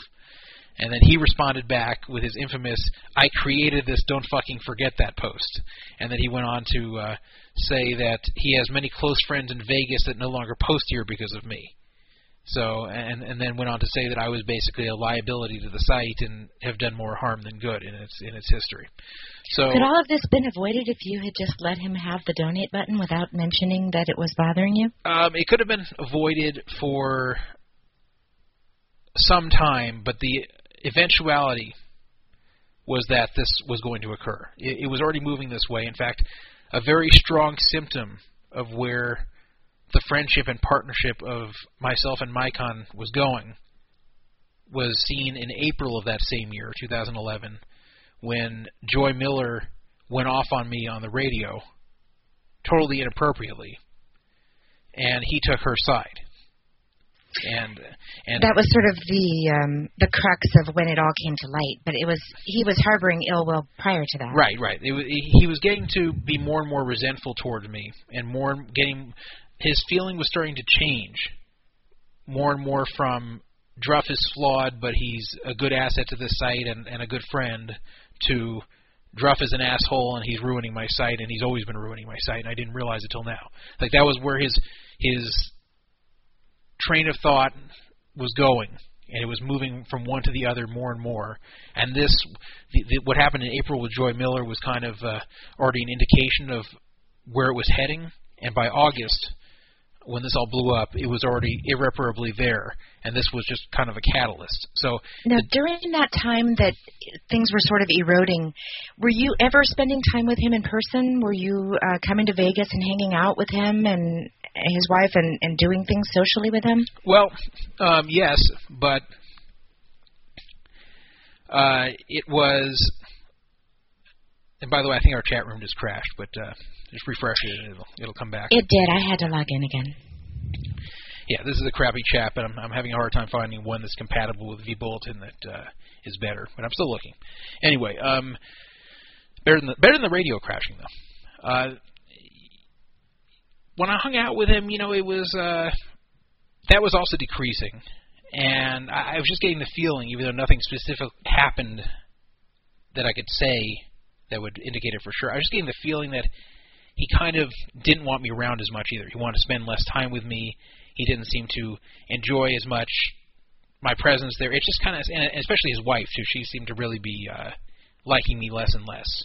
Where I, I was definitely. So you could feel it when you were in the room with them. Yeah. They just were not as as friendly. And, and not only that, I, I actually had people who weren't even following all the drama, even before the drama occurred. I I had people who listened to the radio for the first time like a few months before all the blowups happened, and they'd say after the radio, does Micon hate you?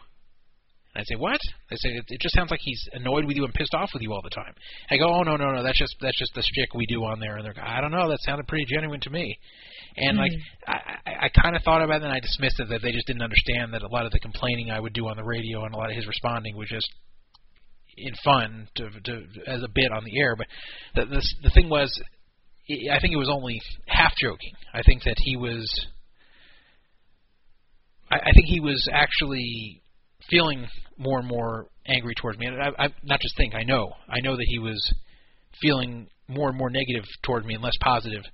And uh, th- I just find just the whole situation really sad, and I agree with um, listener Aaron Mykant, who who states that you know those old radio shows were really good. Yeah, they, they were. You guys had a great dynamic together, and um, the whole yin and yang and the difference in your personalities was entertaining. Yeah, they, they were, and uh, and you know, it's there's a sad thing. Yeah, there's times I, I miss the uh, involvement there, and and the radio show especially.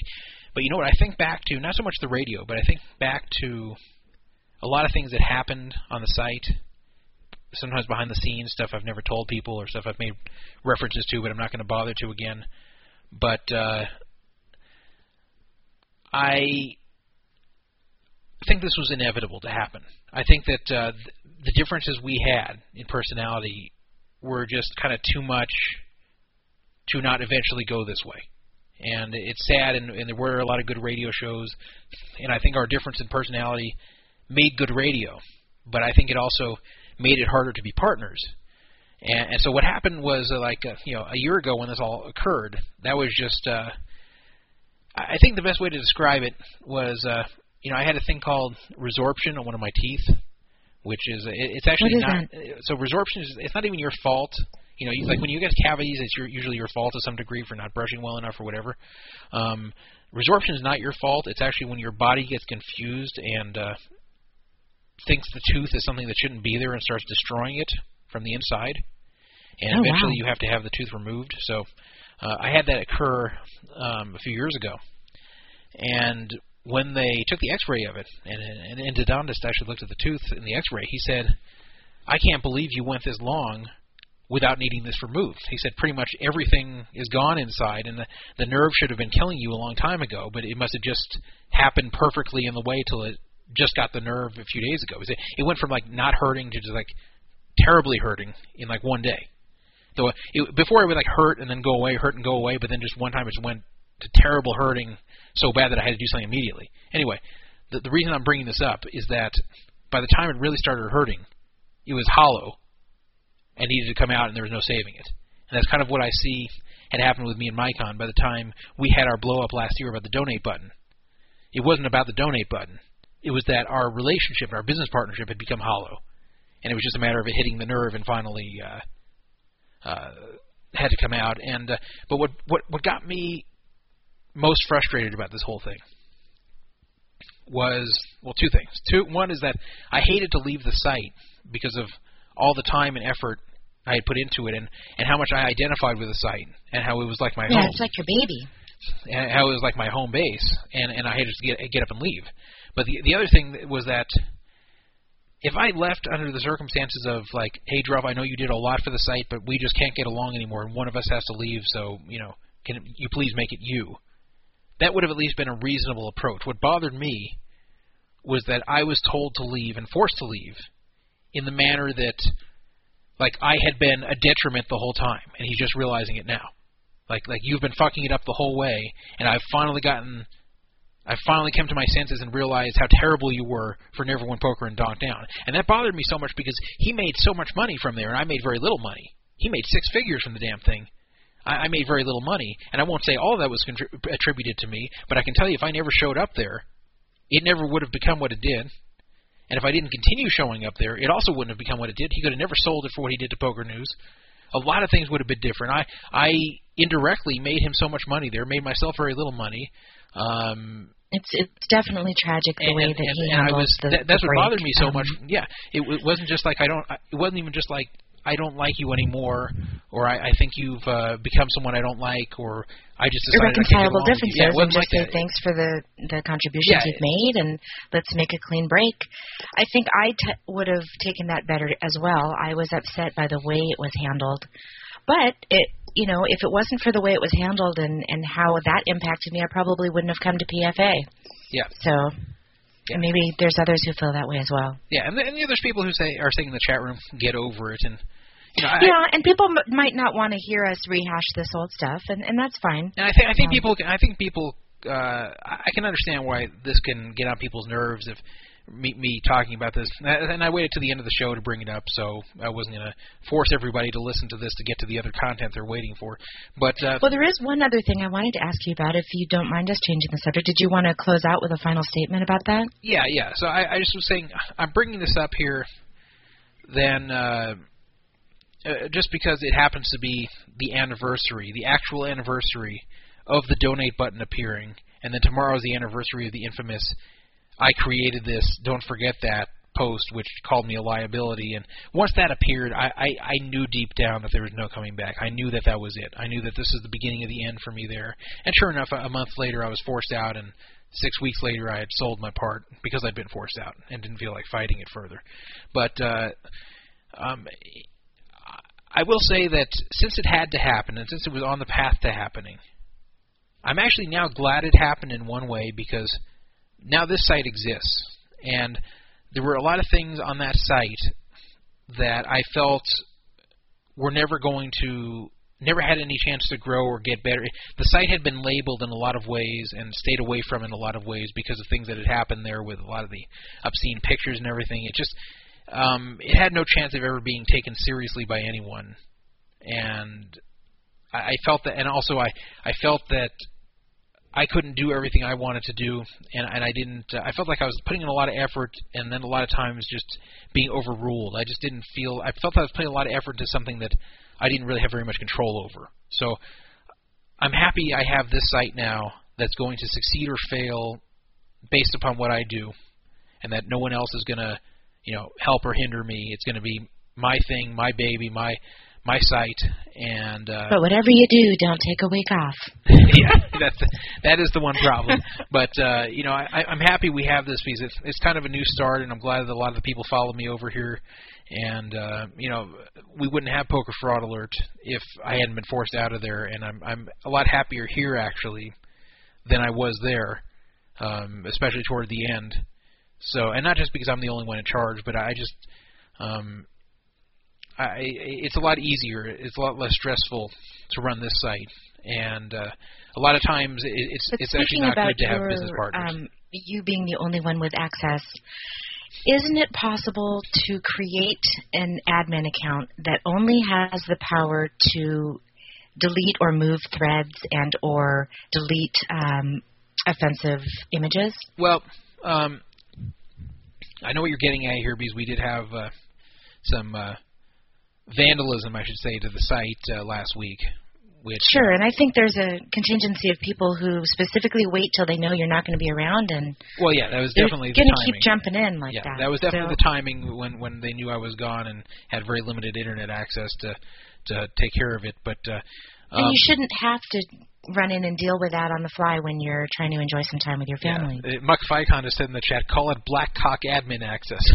Exactly. Refer, referring to what the people posted Thank there you, to, uh, to, exactly to bomb right. the site. But look, uh, I'm actually in the process of making a few different custom tools because if you guys remember I was a programmer before I was a poker player and even though I, I hadn't programmed in a number of years I'm I'm getting back into it and that's you know some of the mods you see on this site are, are custom things that I did myself um, I I'm writing some tools into the software that will make it so this sort of thing can be taken. First of all, that it can be just prevented on the software side, and I'm not going to explain exactly how, or people can figure out how to circumvent it, but um, that these are things I, I'm writing into. First of all, make it harder for people to successfully bomb the site, and two, um, I'm writing something that will allow certain trusted people to take care of these problems if I'm not around without giving them access to normal admin functions or people's IP addresses or email addresses. So still,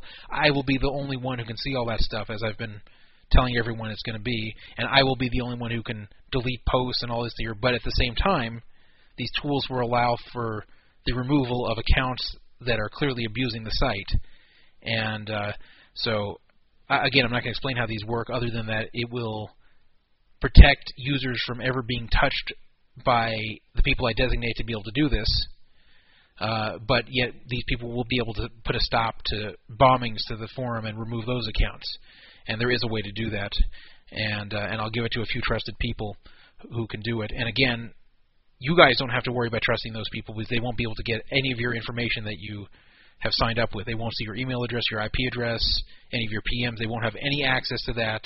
Uh, they'll only have access to just remove certain things that are posted by certain accounts that are clearly hostile accounts. So, uh, I'm, again, I'm not going to explain the whole process, but uh, um, that's And this is uh, in the cards uh, that you're going to be installing this Yeah, in the next month or so. yeah. I've been I've been developing these things, and uh, and while all these things won't completely prevent those type of attacks to the forum, it'll make it a lot harder for it to successfully be done and to stay up very long. And uh, and I think when it becomes frustrating enough to do for the people who are doing it, uh, that they'll stop. And I've already taken some other measures to stop. And as you've noticed, even while I was gone, it occurred twice, and then it stopped for a while because uh, I already took some measures to stop it. But I'm, I'm not going to promise it's not going to happen again because it probably will. But uh, you know, uh, it, it's going to get harder and harder here to do this, and uh, um, that's it. So anyway, uh, that that's the story with that, and uh, My question, my other question was related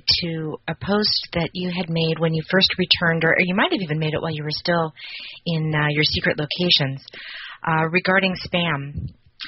And I wanted to address your feeling number three, where you state If you're posting about a competing site, basically any forum about poker, you're welcome to do so, but there has to be a reason for it. For example, if a competing radio show has an interesting guest on at the moment, you're welcome to post about it. If you're registering an account just to promote how great another show is, then that's not okay. So as I was reading that, I understood exactly where you were coming from and why you included it, but I think it could be problematic because sometimes it could be difficult to differentiate between somebody really just there to promote that other site or somebody who's really just excited about that radio guest. Well, yes, and and I'll, and I'll tell you actually that uh, I'll say I made a semi mistake with the post that this was directed at because I, I made the rule based on a certain post where someone showed up who I had recognized the the name just from kind of like seeing it as a lurker, but I'd never really seen it post, or if it had posted, it barely posted before. I like wasn't very familiar with the person other than seeing the name occasionally.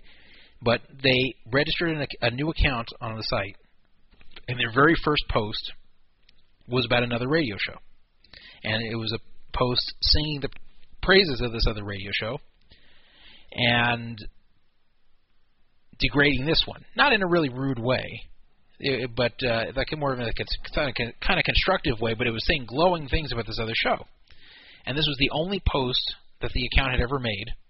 It was a user I wasn't very familiar with. I'd seen more as a lurker.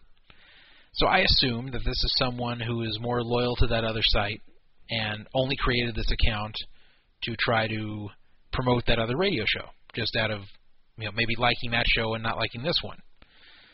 And that's the type of thing I didn't want to see because I, I didn't think now to contrast user Hex who's been in this community for a long time and you know he's not someone I'm friends with or anything but uh he's been around for a long time. He made a post about this same radio show like a week or two before and I didn't touch it. But the one that was made by this guy I saw as spam because it's the guy's first post. He registered an account just to post this. I didn't really recognize him, and uh, I removed the post as spam. Well, then he came forward and said, "Look, that's not what I meant to do. I just like that particular. Sh- You know, I've just liked the way that show's been recently. I just wanted to mention it." And indeed, he's been posting other things on this forum since then that have nothing to do with this other show and as like a regular user. And the guy seems fine. In fact, I, I believed his explanation at the time he said it. But it looked on the surface very much like spam. So right. it, it's like a judgment call. And that's why it really is. And but it sounds like if you do make a judgment call and then you feel that it was incorrect, you will retract it. Yeah, yeah. So so basically, what I'm just saying here is, I, I don't want people coming here and using the fact that I allow people to post about other sites, even competing sites, and their links and and you know promote them or whatever. I don't want them abusing that to spam, even if it's kind of cleverly disguised spam, like oh wow this has been so cool lately for the, you know something that's not obvious spam, but where the person's only here for one purpose, that's that's to promote the other site. I don't want that. Uh, that's I don't want that for any site or product. I don't want anyone here who's just here to post about some other site or some other product and that's the only reason they're here and they contribute nothing else. That's crap, and I don't want that here. Um, especially if it's a competing one, but but even if it's not, even if it's a completely unrelated product, I, I don't want that. It's spam. Uh, if someone who posts about a whole lot of things happens to post about a competing site or radio show or whatever, that's fine, and I'm not going to remove it. I just don't want people posting just for the purpose of promoting things. And when someone creates a new account and their first post is singing the praises of some other radio show, and comparing it, you know, comparing ours negatively to it, that looks very much like spam. So that's that's why even I don't think now that the guy was intending to do that, but it just looked like it, and that's that's the type okay. of thing I just don't want to see. I just wanted you to clarify because I I know that could be a sticky one. Yeah, it can be. The whole thing the whole thing is sticky, and I you know and I don't want yeah. to I, I don't want to make it look like I'm trying to silence people from talking about any other radio show or any other site because that's not what I'm doing.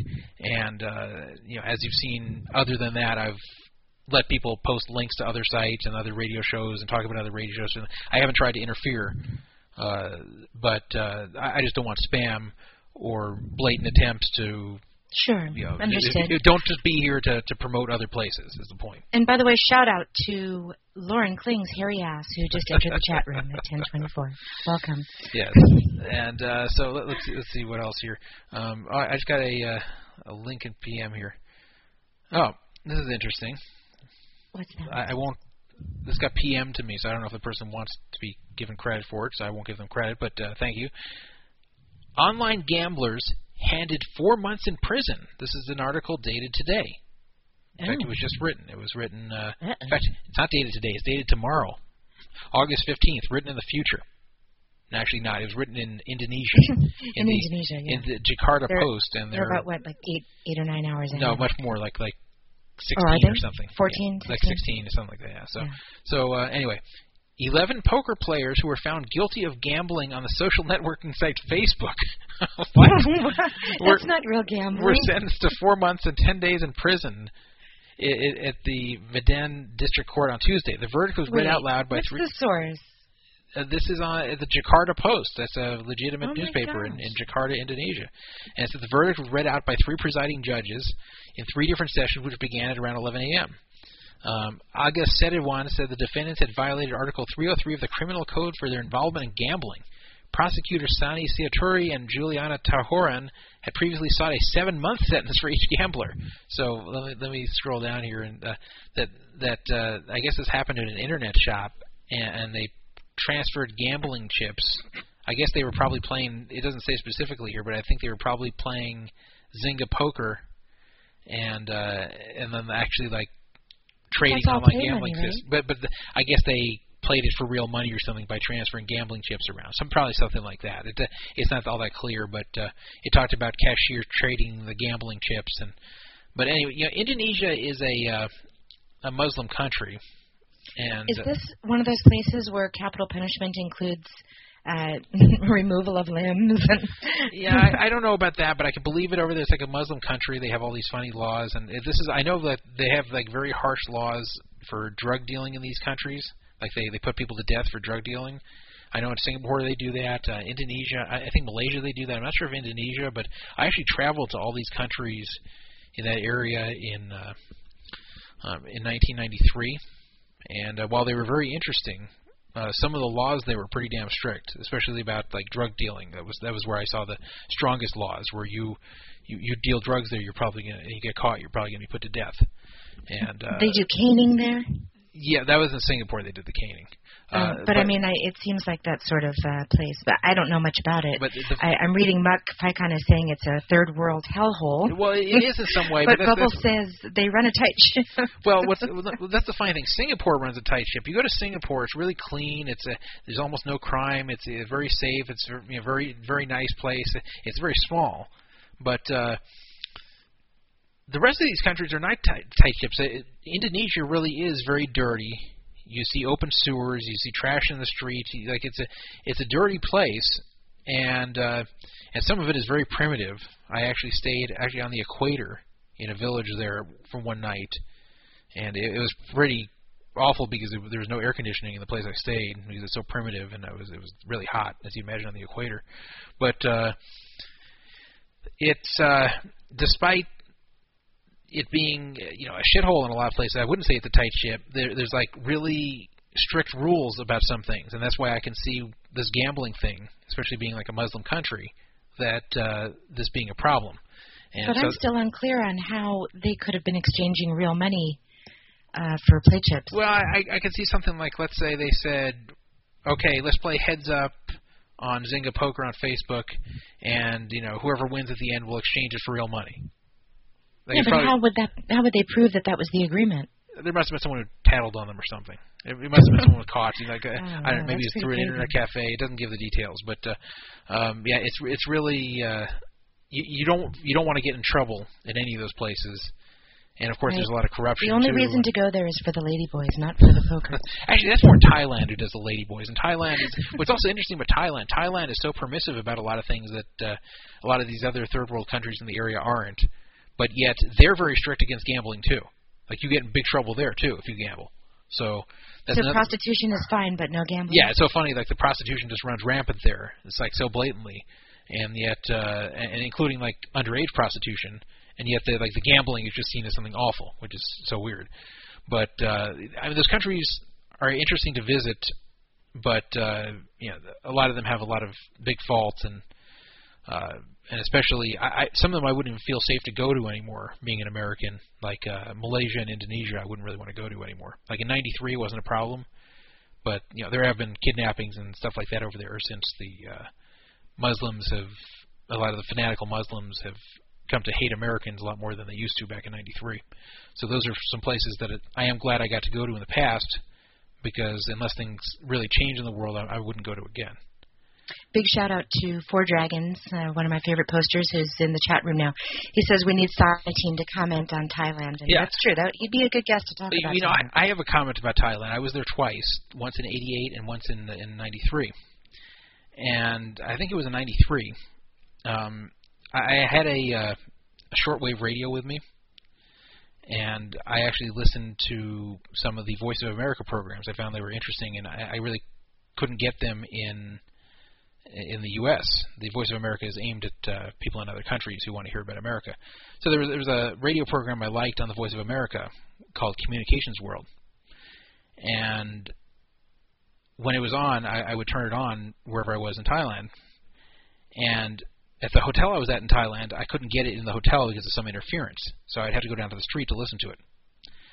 So whenever I was down on the street listening to Communications World, I got approached by so many cab drivers who wanted to take me to whorehouses because I see a 21 year old guy, white guy, standing and they get there. a small cut for dropping you off there. Oh yes, yes, standing there alone. So this is always how the conversation would go. I'd be sitting there, uh, standing there in the street alone. Cab driver pull up. Yo, hello, you want to see girl? I go, no, no, that's okay. I, I, I take your girl twenty dollar. I go, no, no, that's okay. I, I, I don't, I, I don't have any interest in that.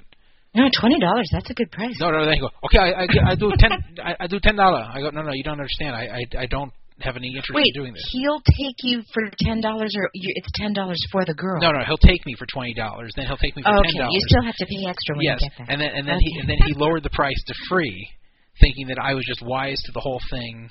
Right, right. You, you didn't realize it. He, he's like nobody could pass this these beautiful girls. Uh, Yeah, but like he yeah, he thought I was wise to the whole thing that that that he shouldn't be charging me, that he gets a kickback anyway, Right, and then I'm just like not not having it until he brings the price down to free, what it should be, and then uh, when I say no, he looks like really shocked, like like wait a minute. oh, here's an American who knows what's going on. Yeah, like, like like wait a minute, an American who's standing there in the street alone, a, a white guy, like like how how is he not now taking my offer to go by for free? But like I really had no desire to go to the whorehouses. I've, I've never had a desire to go to whorehouses, and uh, um, Do they do it like in Vegas, where they hand you a little picture of what kind of gorgeous girl you're going to get? Oh, we didn't even get that far. He asked me, you know, do I want to see girl? And, I, and then I got a lot of those. I just kept getting them. Like they kept coming up to me. That just couldn't believe I was just out there by myself as a, as a white, a young white guy there in, in Thailand, um, for, for any reason but that.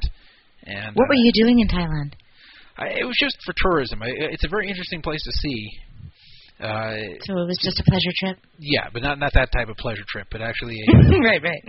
a pleasure trip, but not a sexual trip, pleasure trip. And uh, um, you know, a lot of I, the funny thing is most people go to Thailand, and it's known for I shouldn't say most people, but it's best known, especially in the poker community, that you go to Thailand for sex, for uh, the, whether you're into lady boys or just uh, or just cheap prostitution, uh, that you go to Thailand for that. But uh, that really has never been a draw for me. And you know, yes, the first time I was there I was only 16, but uh, you know, the second time I was there I was 21, and and neither time did I have any desire to do that. And uh, I, I've just never had a desire to get involved in any sort of prostitution thing. And You don't uh, want a woman who really doesn't want to be with you. She's just Yeah. tolerating you for the money. right, right. Well, It's even it's even like like What if she's really good at pretending she likes you? No, because I can always see through it. Like, like there's, there's no way. Like, I, I guess if they were really, really convincing him and just approached me and, and somehow tricked me into Uh-huh. believing that they were interested in me, and then, you know, but I, I don't know how they'd ask for the money then. Like, like if, if the second they'd ask for the money, I'd say no, forget it. Like, it wouldn't matter. uh, now, yes, I guess if they tricked me into spending money on them in other ways, in, in me believing I liked them, and then you know later on I found out it was just all a game to get money out of me, fine. But uh, that's never happened to me. But you know, if it, Well, you know what they say, Jeff. The money isn't for the sex; it's for when they leave.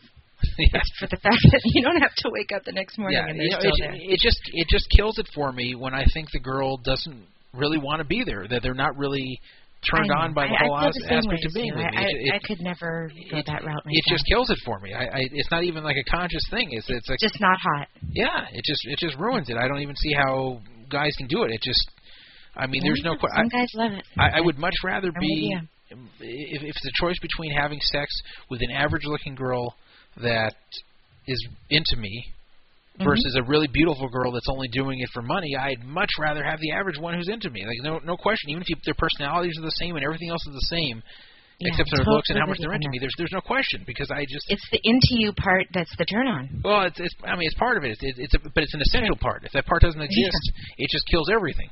And uh, yeah, I agree. um, But I guess some guys just don't care. And that's good that that's the case because a lot of relationships are based on uh, two people who aren't really into each other in that way. and you know you know what? Fortunately. When I actually am having sex or, or getting close to it, the the two things that I can hear in the background are the biggest turnoffs to me. Have I ever What's said that, that farting? No, no, No. I'm talking about like background noises, not people, uh, not, not the Oh, girl, okay. but like, like Well, farting is a background noise. It comes from the back. Go ahead. the two things that that kill it the most, that kill the mood the most for me that I'd hear in the background. The number two thing is hearing another guy's voice. I like if I hear another guy talking, it it, it really hurts the mood. If the pimp is in the background, that's it. yeah, I I really like I don't want to hear or anything with other guys. Like, I- not only don't I want other guys like involved sexually in, in, in anything I'm doing, I don't want them in the room. I don't want to hear them. I don't anything like with other guys is like an instant turn off. But even worse than that is kids. I, I guess Rick Astley's saying I've said this before, but uh, but Oh, yeah, the, sorry, the, if if I hear a child talking, that's the absolute worst. That's much worse than hearing another guy talk in the background. Good if, I, if I hear a child talking, that's just instantly over. Like I I can't even continue. So. Well, like, at least we know that you are not a child molester and that you're very high on the heterosexual end of the spectrum. Yeah, you you know, I, I, I think like the last thing I talked about with the kids, I, I say that to myself. I go, you know what? I, that makes me feel good about myself. Is it makes it, it shows me like how far away I am in, in the spectrum from being a child molester. Right. There's no possibility that you could get wood if there's a child even remotely involved. Yeah, if I if I even hear a child's a voice, it just kills the whole thing. So What about Barry White singing in the background? Mudbutt wants to know. Actually, I can. I I don't mind a little Barry White. yeah, uh, the day. I'm, I'm sure that wouldn't be your music of choice. No, it wouldn't be. Uh, so someone just said, "Good luck having sex later in life, Druff." I, I don't I don't know what. Yeah, because the kid. They're saying now that you have a kid. Well, I mean, I already have a kid here, but you know, fortunately, you know, uh, usually I can predict when he's sleeping, so I don't have to hear him. And Mm, uh, Good luck with that. and and I mean, yeah, it, it'll be. As they get older, it gets harder because then you know they're running in the bedroom and they want to jump in the bed with you, and yeah, but the, they had a nightmare. yeah, eventually they learn to stay away, though.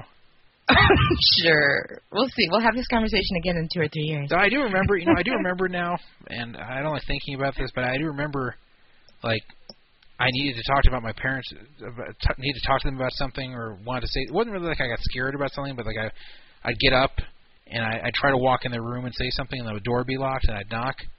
And now that I think about it, I, I probably shouldn't have done that. Like, I like, fortunately, I never walked in or anything on my my parents having sex, but I probably did knock and talk and probably ruin the moment.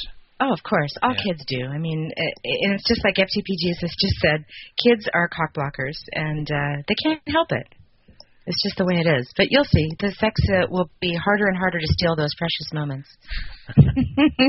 Aren't you excited about the future? I'll have to try to teach Benjamin just to stay away at a certain time. But so to to change the subject a little bit, um, Six Toed Pete asked a question in chat, and um, I did promise him that we'd give an answer, even though we sort of covered this topic at the beginning of the show. He said, "Question for Jeff and Vals: What will you think if Brandon broadcasts on JSEP's Thursday night Tumbleweed Highway Radio? I'm not sure it's called Tumbleweed, so uh, no, no, he's, apologies he's trying to slam the show. So I'm not. Yeah, I'm yeah. Apologies I'm to not gonna, JSEP I'm not going to refer to the show for as that, but Uh, but that uh, was a direct quote. I didn't. yeah, what, what he's what he's trying to ask here, of course, is how will I feel if on Thursday night uh, Brandon's broadcasting there? The, I'm not going to feel bad at all because uh, um, Brandon has family here tonight. I don't know if the family's going to be there on Thursday, so so I, don't even know if he has any other commitments on Thursday. He probably doesn't. But but I, as I said earlier in the show, uh, and th- this is Vegas Poker Radio or PodcastVegas.com. They're talking about. Um, I'm not it's not like Brandon came to me and, and said, "Hey, I've got uh, I've got family here today, and I have a vacation next week, but uh, you know, 100% I'm going to be at the show two weeks from now. And there's absolutely no problem." And uh, and then I find out then that these are like semi excuses, and he's doing the other show on, on Vegas Poker Radio. It's not like that. Uh, as I said, he does have a problem with the way things have happened on the forum recently, uh, and it has made him feel like you know things aren't as fun for him here as he hoped they would be, even though he enjoys the radio, and, and that's been a problem. But but at the same time, he does enjoy the radio, and, and you know, and these things have kind of died down, and he, you know, so so as we had a good conversation today, and he's probably going to come back. But that doesn't mean in the meantime I'm going to be insulted if a, he appears on a podcast on a site that he partially owns. I mean, he he actually own, partially owns that site and doesn't own the site at all. So if anything, you know, of course he he would be more loyal to that site anyway because that's one where he has ownership. And I I, right. I wouldn't expect anything differently.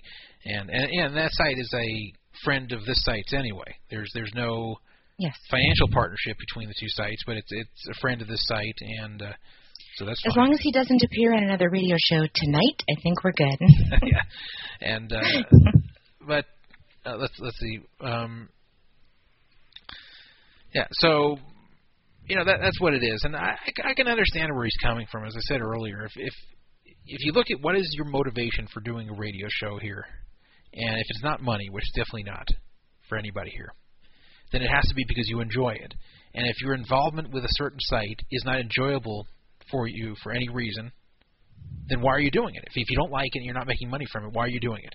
And and that's actually a conversation I had with Micon when I was arguing with him last year right. on, the, on the phone right. after this was all happening, and he was t- you know he was coming up with all these different reasons why I should uh, stay on Donkdown under modified terms, which I won't bother to get into, but ones that were very unacceptable and would make the site unpleasant for me, and uh, why I should do that.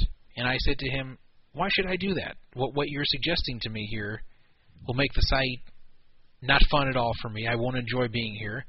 I, and it wasn't like you were making big money. I, I was. I'm making almost no money here anyway. So why Right. why should I do this? It's not like I'm I'm sucking it up and going to a job I hate because I have to support my family. This is something I'm doing as a hobby. If I don't enjoy the hobby I'm doing, or if I did enjoy it before but not now, I'm not going to continue. And that's that's one thing that I've enjoyed of being a professional poker player and working for myself is that anything in life that I don't enjoy doing, I don't have to do. I just say, all right, I don't want to do it. I'm done with it. And uh, you know, I'm, I'm not talking about uh, um, things that are my responsibility now, like taking care of my child or whatever. If if, if, if you know, if uh, Benjamin wakes me up from sleeping after three hours because that's when he wakes up, and uh, I have to take care of him. I don't enjoy that, but I know that's part of my responsibility as a father. But things I do for recreation, if I don't enjoy, I'm not going to do it. It- It's that simple. And I don't have a, a job that I have to go to that I don't enjoy because I don't have a job. So I, I, I mean, I, I totally agree with what you're saying, and I'd be the first one to admit that the moment it's zero fun is the moment I'm out of there. But at the same time, when you make a commitment to do something, it's I think you have an obligation to see it through at least for a while, even if you get the feeling there's some unfun coming up. You know, you might, might try to just fight through that and and see what's on the other side before you completely give up. That that's my only stipulation on this. And and you know, that's just for me personally. My stake in this is that yes, it's fun, but also I wanted to see PFA succeed. Um, you know, because of reasons we were talking about earlier. So if if it becomes a pain in the ass or it's interfering with my life, um, I would certainly think twice about continuing. But I'd still want to see it through for a while and see if I couldn't come out the other side and make it work. Yeah, well, yeah, everybody has different personalities, and uh, um, you know, some people walk away sooner than others. You know, some people walk away too early, some walk away at the right time, some stay too long, and uh, you know, like on the opposite end of the spectrum. Um, I feel we need uh, Kenny Rogers playing in the background. on on the opposite end of the spectrum, when when Donk Down had some technical problems yesterday and and went to a GoDaddy Park page, some people were theorizing that Micon just gave up on the site and and uh, and shut it down because it's been kind of dead. And I I said there's no way. I said I know Micon too well, and that he is someone who sees things through too long and and doesn't know when to give up. And and you know he'll let the site be dead for 10 years and not shut it down because uh, right. um, he, he he always is a dreamer and is hoping that uh, maybe it is better to get out in the It- beginning, just it- cut your losses and start something fresh. is is hoping. Yeah, he's hoping that it's good. So I I, I think that uh, you know everybody's in the, somewhere on that spectrum of whether they leave early, leave kind of in the middle, or leave too late. And, and of course, that's all subjective of what's early, middle, and late. But uh, you know. Uh, and, and someone just asked in the chat, do I think JSIP is a potential snake in the grass? No, I don't think that at all. I, I've had uh, I've heard a few people or seen a few people post that, and I don't know where that's yeah, coming I don't know from. where it's coming from either. I, I'm not. I don't get that vibe at all. Like with the Templar, with, with the scammer thing, like people were saying to me, I think he's a potential scammer. yeah, and- early on we were getting And, and I was seeing that, behind-the-scenes and, and I was I was saying to them, you might be right, but you know. And do you want to say something? No, no, no, don't say anything. So I said, okay, I won't say anything. And you know, everyone's like, oh, we don't have proof yet. We just think that it's possible. And like, it was a tough situation because the, the people who came to me with it insisted that I don't say anything, and I didn't want to. You know, I do have a question about that, and I'm glad you brought it up because as you've established the site to, you know, be a sort of an anti-scam locale, why wouldn't you speak out about this early to prevent people from losing out on this scam? I mean, why wouldn't you warn them? Why stay silent? Is it in an attempt to catch the person in a larger scam? No, it's it's to respect the people. I I, I don't want to bite the hands that feed me information, and I I never want to have people come to me with information and confidence, and then feel sorry that they did it. Feel like I burned them uh, for it. Now, if it's something that's that's going to be so major that if I don't say something, something terrible is going to happen. Then, then of course I have to say I don't care what I promised you. I have to go do it. Like an extreme example, uh, if I got if someone says, okay, you got to promise you won't tell anyone if I tell you this, I say, okay, and then they tell me something that looks like credible information that someone's going to kill someone else. Like that, I couldn't stay silent about. That, that I can't say, well, okay, I promise I'll just look like I get killed. Like uh, certain things I, I won't stay silent on, no matter what, and I'd have to violate the person's trust at that point. But So you're sort of balancing a fine line between protecting people, but also protecting uh, those who feed information to you. Yes, and, and, and what will happen is if I come forward and say, well, this person told me not to say it, but for the community good, I'm saying it.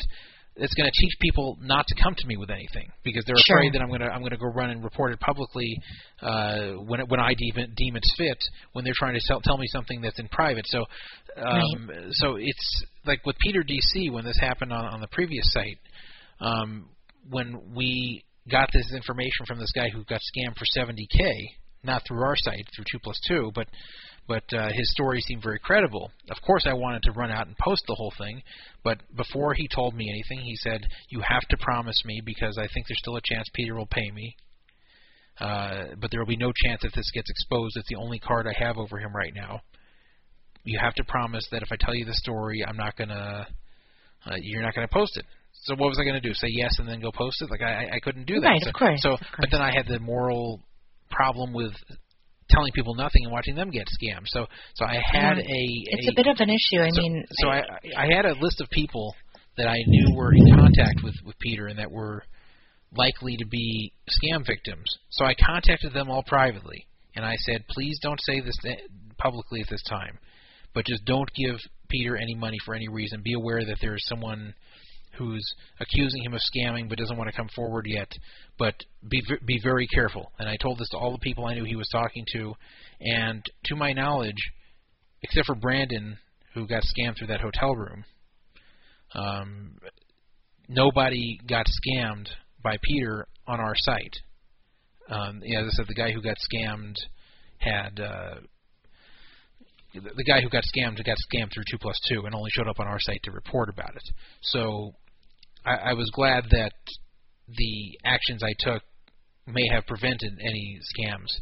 And you know, it's very hard. It's it's very hard keeping someone's confidence and keeping your promise not to tell anyone because that's the reason a lot of scammers don't get outed is because their victims feel if they out them that they'll never get paid back. And Right. and so so and there's some truth to that. Yes, and so so if they if, the scammer then Uh, as it's always been said, scammers love secrets. Scammers want everything to be quiet, and, and people know that, and that's why they wanted to keep the secret for the scammer and, and use that as a bargaining chip. And when someone comes to me and says, "I want to tell you about how I got scammed, but please don't take away my bargaining chip because I've told you," then I'm in a terrible position because I either have to warn everybody and possibly screw this person of getting paid back, or and, and hurt him for telling me in the first place, or not say anything and have people be new victims that may not have been victims. Either way, I can end up hurting someone. So it's, it's very hard, and uh, and so I always have to try to balance that. And that's why with the Templar, the amount of money that was being scammed was low. The people were telling me that they weren't even sure he had scammed them, but they were starting to see patterns of behavior that looked scammer-like, and, uh, and that I should watch out. So uh, and they all said, "Don't say anything, don't say anything." So I didn't say anything until the it just uh, once once I saw that the Templar was actually running a league on this site and collecting money from it. That's when I had to step in and say, "Okay, you know, now I have to say something because uh, I can't let him run leagues on here." And uh, and first, uh, you know, first I, of course I, I played nice to try to get him to send me all the money and then then I came out with saying that uh, there's reasonable suspicion about this, and I think now it's pretty certain. And again, everybody listening, try to charge back on PayPal if you paid him through PayPal, even if it's been more than 45 days. So. And you know, I wanted just to go on record quickly because um, I know our show is coming to an end soon. I, I've said a few times on here that I would like it if Drexel would develop a bit of a thicker skin, but the bottom line is that I love him on the show. I like the guy as a friend, and I do hope that. Um, that he can work out his differences with the posters that are getting under his skin and stay on the show. I really hope that. I I find uh, when he's on the show, the banter between the three of us is very. It's just fun for me, and I think the show uh, has a lot of energy with him here. Yeah, well, there's no question that the show is better with him here, and that's why you know when I was thinking of who to do the show with, and uh, you know I was kind of deciding what uh, would be best for Poker Fraud Alert Radio, I, I thought about the shows I'd done with you in the past, which which had gone well and gotten a good reaction, and uh, you know, and what people thought of Brandon and I together on radio on on the uh, other show, and I thought Brandon is generally very well received. People love him, and uh, and I do. I yeah, love him. Yeah. So, so so there's no question. I just hope I hope it all works out. I wanted to make sure I went on record as saying that because I didn't want anyone to misconstrue my comment about hanging in there a little longer. Yeah, no, I, I think it's clear Yeah. that you want him to stay, and I, I definitely do. And uh, you know, when he called me in February and it said we should do a radio show together, even despite you know the, some problems we had last year uh, the, on, on know, regarding the Donk Down situation, I said. and He said, "You know, I, there's something no denying that that we do really good radio together, and that we should continue doing that." And I said, "Look, there's no question about that. Like, I, I fully agree that we go well together on radio, and that uh, you know it would be nice to do. And uh, you know, I, I expressed some other concerns at the time, but uh, um, ul- ultimately I decided that it, it was the right move to have him on the show, and I, I think he's done a very good job with the show. And he even did something with the show I didn't expect, and uh, positively, and that was he actually did a lot of research for the show. He didn't just show He up. did. and- He didn't did. He would up and- come in with you know half of uh, agenda. Yes, I, he didn't just show up and, and sound good on the air, but but not bring topics. He actually brought topics as well, which I was very impressed with, and, and good topics too that that most people like to hear about. So I, I really do want him to come back, and I, I think there's a good chance he will. We had a good talk today, and uh, and basically this is what I ask of the users. And I know this is a long segment, by the way, but it's just like the end of the show segment. So when you get bored, you can we're turn just babbling. If Yeah. you're bored, uh, turn it off. if you're bored, call. Oh, can they call in now? yeah, Doug? they can call in too. Yeah, That's- call in and change the topic. Yeah, seven seven five three seven two eight three five five seven seven five fraud fifty five. But you know, I I, I wanted. Uh, I want the users here to understand that even though I'm the only owner here of Poker Fraud Alert, and I, I plan to be the only owner on Poker Fraud Alert ever, uh, I, I'd like people to respect the radio co-hosts here, almost like they were administrators here, even though they won't have any power over you and they won't be able to see any of your information or anything like that. But just respect them because the the radio hosts are a big part of this site, and they're they're volunteering their time basically for nothing, unless the site makes a lot of money, and uh, I'll give them a piece of it. But it hasn't made any money yet. So uh, when they're doing this and, and devoting hours of their time every week to come on here, week after week after week, you know, adjusting their plans to it, in Vowel's case, not getting as much sleep as they probably otherwise would. Yeah, can you tell I'm sleepy? No, no, just just I know you have to be up early, and and uh, No, it, and it, I, do, I want to apologize. I've been sort of low energy throughout this show. I have not had a lot of sleep uh, in the past couple of days, so I'll try to be more uh, upbeat and uh, bubbly the next time.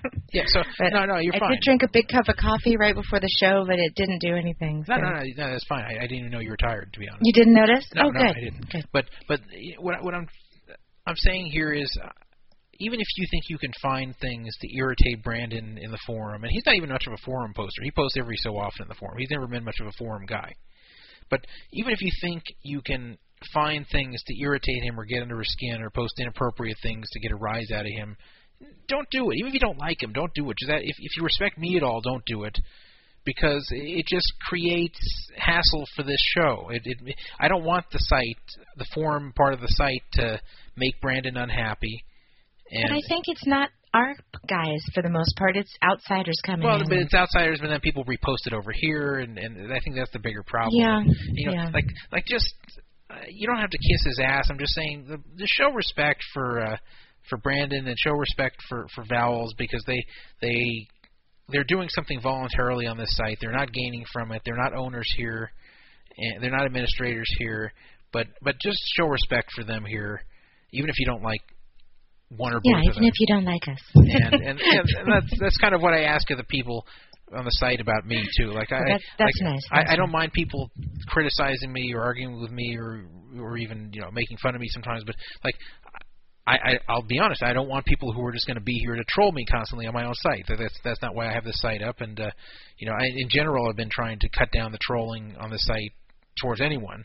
But I, I don't want to put all this effort into running a site and having someone um, persistently trolling me all the time here. That that'd be someone I just don't want here. And why? Because I, I own the site, I run it, I put time and effort into it, and that's not what I want to see here. And it's my right to boot them. And uh, um, that's not to say you have to kiss my ass or like me or, or never criticize me.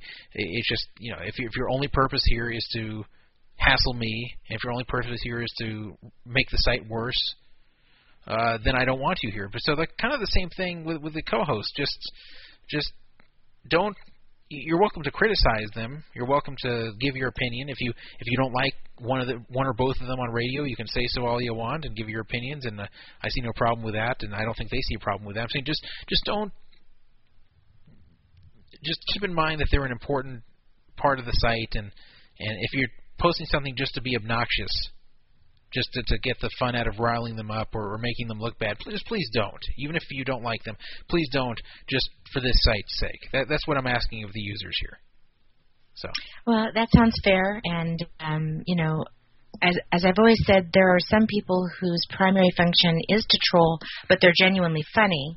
Um, those type of people, I think uh, it's it's a judgment call. I think we have a couple of them now that come to PFA, and they may not be as funny as they used to be, but um, just try to mix it up a little. You know, if you're going to throw around some insults to make people laugh, uh, try to uh, plant some sunflowers, as one of our users had posted Yeah, while, I'll- I'll while you- you're planting weeds. yeah, I'll tell you what I just like.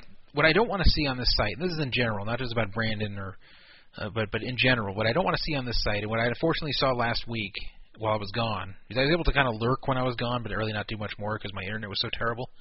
But uh, and I also didn't have much time. But uh, I saw a lot of things where a thread would be started about a good discussion topic, and then somewhere in the middle or somewhere early on, someone would post a nasty comment to someone who's posting just a harmless message in the thread just because they don't like that person.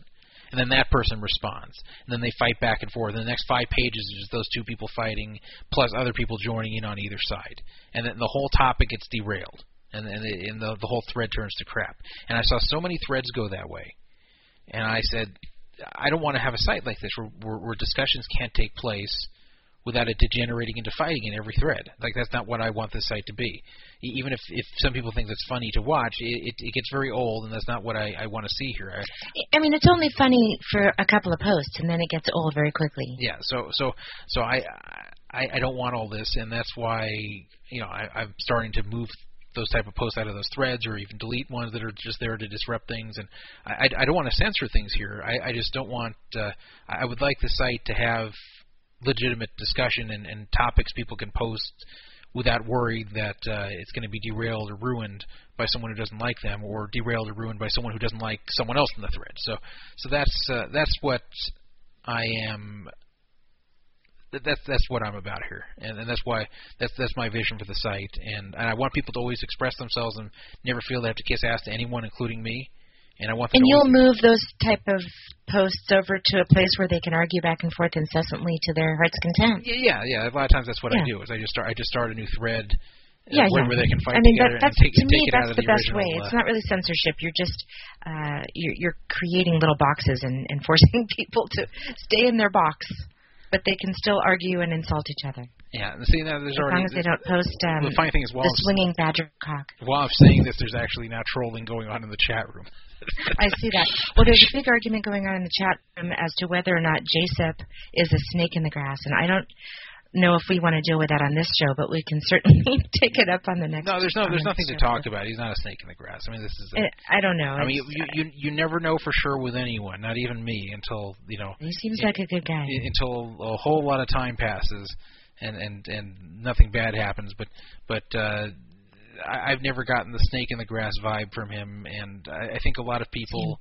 I think there's there's certain people on the site who unnecessarily troll JSIP, and I never really understood the reason for it. I, and I, I'm honest here, I I just don't understand why certain people uh, have decided they want to hassle JSIP, and there's even people who who, who are still on this whole thing about how uh, he started his site to be a snake in the grass and steal this site's traffic, and I never felt that for a second. If I thought that f- was true, uh, I would have taken action about this a long time ago. But I never got that vibe, and I still don't have it. And there's a, there's a lot of people who are who, who are doing this uh, for reasons unknown, even if they don't like him. I mean, I, some people just are. Uh, some people who are just going off on him. For Maybe no it's some sort of irrational devotion to PFA, and they think that if anybody else starts up uh, what could be perceived as a competing site, that they're not to be trusted. Yeah, it's it's foolish. So There's there's no. Uh, There's room for uh, a few sites, I would say, and a there's, few there's not even believe me there's not any kind of uh, everything's been done in a very friendly and respectful manner. I I- i'm not the only one who has a right to start their own site on the internet or from this community. There's nothing magical about me where i get to run the site for people from this community and nobody else does. That's that's bs it's anyone can start their own site. And and my attitude is as long as people treat this site respectfully when they site start their sites uh, that's fine. Then I'll treat them and their site respectfully. The only ones I won't treat respectfully are ones that try to hurt the site by starting a new site. But I have not gotten this vibe at all from JSIP the entire time, and, and I'm good at, at seeing this uh, this sort of thing. And I, I, I never even for a second thought that this is uh, some kind of sneaky attempt to ruin this site and, and it's uh, people are just doing this either because they're paranoid or they just like causing trouble or they just have some personal problem with JSIP and want to uh, be nasty about it. So I, I I don't know why that's going on, but uh, um, and people are saying he should call in. I don't see a reason for him. To, he can call in if he wants, but I, I there's nothing for him to defend here. I it, it actually kind of annoys me when there's things that are brought up, not just about JSIP, but about just ridiculous accusations are brought up with with nothing behind them to try to make someone look bad. And, and there's really no evidence quite to a it. bit of that lately. Yeah, and I it just I hate that because I I, I like when people who deserve it are called out because it, it in poker there's a lot more people that aren't called out for doing shady things that should be than than people who are wrongfully called out. So this gives people the impression that every time someone's called out for something, it's probably true. But uh, unfortunately, we've had a little bit of people who were calling others out for uh, things that they didn't do or aren't doing, and uh, I think they're just doing it to create drama. But yeah, please keep this sort of thing away from the site. I I want the site to be a place where people bring out legitimate things like Legitimate drama. like like the things I've talked about on this show here, the 888.com thing. That's a legitimate story. That's something that looks like 888.com is screwing its players. Uh, the Matt Marafioti and uh, um, Samer Rahman and uh, Mohammed uh, Kaswiri, or how do you say his name? Uh, those guys with with, with the uh, the Swedish bandidos and the and the Trojan horses cheating at poker. I mean, that's a big story, and that deserves to be discussed here. But not not the stupidity about uh, about JSIP. So. All right. Well, I would just like to congratulate uh, Yoshi, who seems to have won the free roll tonight. Oh, very good. Yoshi, an old school user, and uh, you know, Yoshi, just go ahead and PM me your PayPal information or however else you want to get the money, and uh, you know, second and third place do the same thing, and uh, we will have another fifty dollar free roll next week. And as far as the Ken Scaler game, uh, we'll have it next week, and we're going to run ten of these Ken Scaler games. It's been prepaid. I've received a hundred dollars from an anonymous party and we're going to run 10 Ken Scaler games. So I'm not going to roll the prize. I'm just going to run 10 of them, and if they're not 10 consecutive weeks, that's fine. But there will be 10 of these. We've done one so far, and uh, we'll do it till it runs out. And I appreciate that. I appreciate all the free money people have given to distribute out to this community. I actually was thinking about it today that there's been a lot of money that's been given, or you know, between the money that's actually been given and the money that's been won and given back I've been very impressed with the generosity of uh, the PFA users. It, really, it's uh, been an outpouring, so it's it's impressive. And thank you to everybody who's contributed. Really. Yeah. So so it's. Uh, so that's that's very nice that people do this, and very nice that uh, you know people like this community so much that they actually sometimes give prizes back or just donate money in the first place or want to give back because they enjoy this show or this forum. And uh, they say hey you know instead of just giving it to me they they give it to the people who are here the people in the forum so they can get uh, they can actually play for something and win some money while they're participating here. So that that's that's great and that's why I think that's uh, I, think that's a very good sign for the community in general, and, and I really like this community in general, and that's why I, I hate to see things like what happened over the last week with the forum, with with, with some of the trolling, because I I, I don't want to see that thing tear apart this community, which I, I think is is very good and. uh and is a, a good group of people. So anyway, uh, I guess uh, I guess we've anything else you would like to discuss here tonight, or are, are we done? I, I'm ready to abridge any more discussion for the next show. yeah, we kind of rambled for a while, but uh, so. that, that's right. So uh, I, I guess we're done, and you know what? Hopefully next week we will have three hosts again. Hopefully the third host will be Brandon. You know what? If it's not, if uh, it's not, it needs to at least be a Jew. you know, one step ahead offered to be a host on this show a non-Jew co-host? No, actually, he is a Jew. Oh well, then he's in. I guess he, I guess he qualifies, but you know it's funny because I've heard past shows One Step has done. I think he did one with Michael a while back, and he was actually surprisingly good. But there's been other times he comes on and just laughs and giggles and has nothing to say, and I don't want that here. I sometimes he seems tongue-tied, and we can't have someone tongue-tied here because we do a lot of talking. So I think if One Step could prove in some way that he can have a coherent conversation for a substantial period of time and not just drop one. It might depend on how much uh, alcohol he's ingested. Maybe maybe that's the factor. And uh, you know, as far as Judonk is concerned, for those of you that want to hear Judonk on this show, I'm actually willing to give Judonk a voice on this show, but again, my requirement is he cannot be drunk and he cannot be high on any kind of drugs when he calls in. And I can tell very quickly.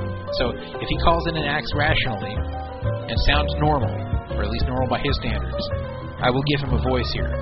Not a very long voice, but I'll let him say what he wants to say, even if it's negative, but only if he's sober.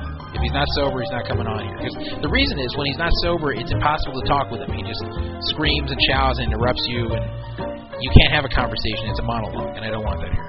The only monologue here should be for me. so, okay. Anyway, uh, we will be back next week in uh, August 21st, 7 something p.m. I like to say 7:15. That yeah. we're saying. Well, at least today I tweeted 7:15. I knew it was going to be on time. But uh, thank you everybody for listening. We will be back next week. Maybe Drex will be here. Maybe he won't. I hope he is. If not, maybe in two weeks he'll be back. But the show will go on no matter what. So thank you for listening. Next week, $50 free roll again. Hopefully, Ken Scaler. Good night and shalom. shalom.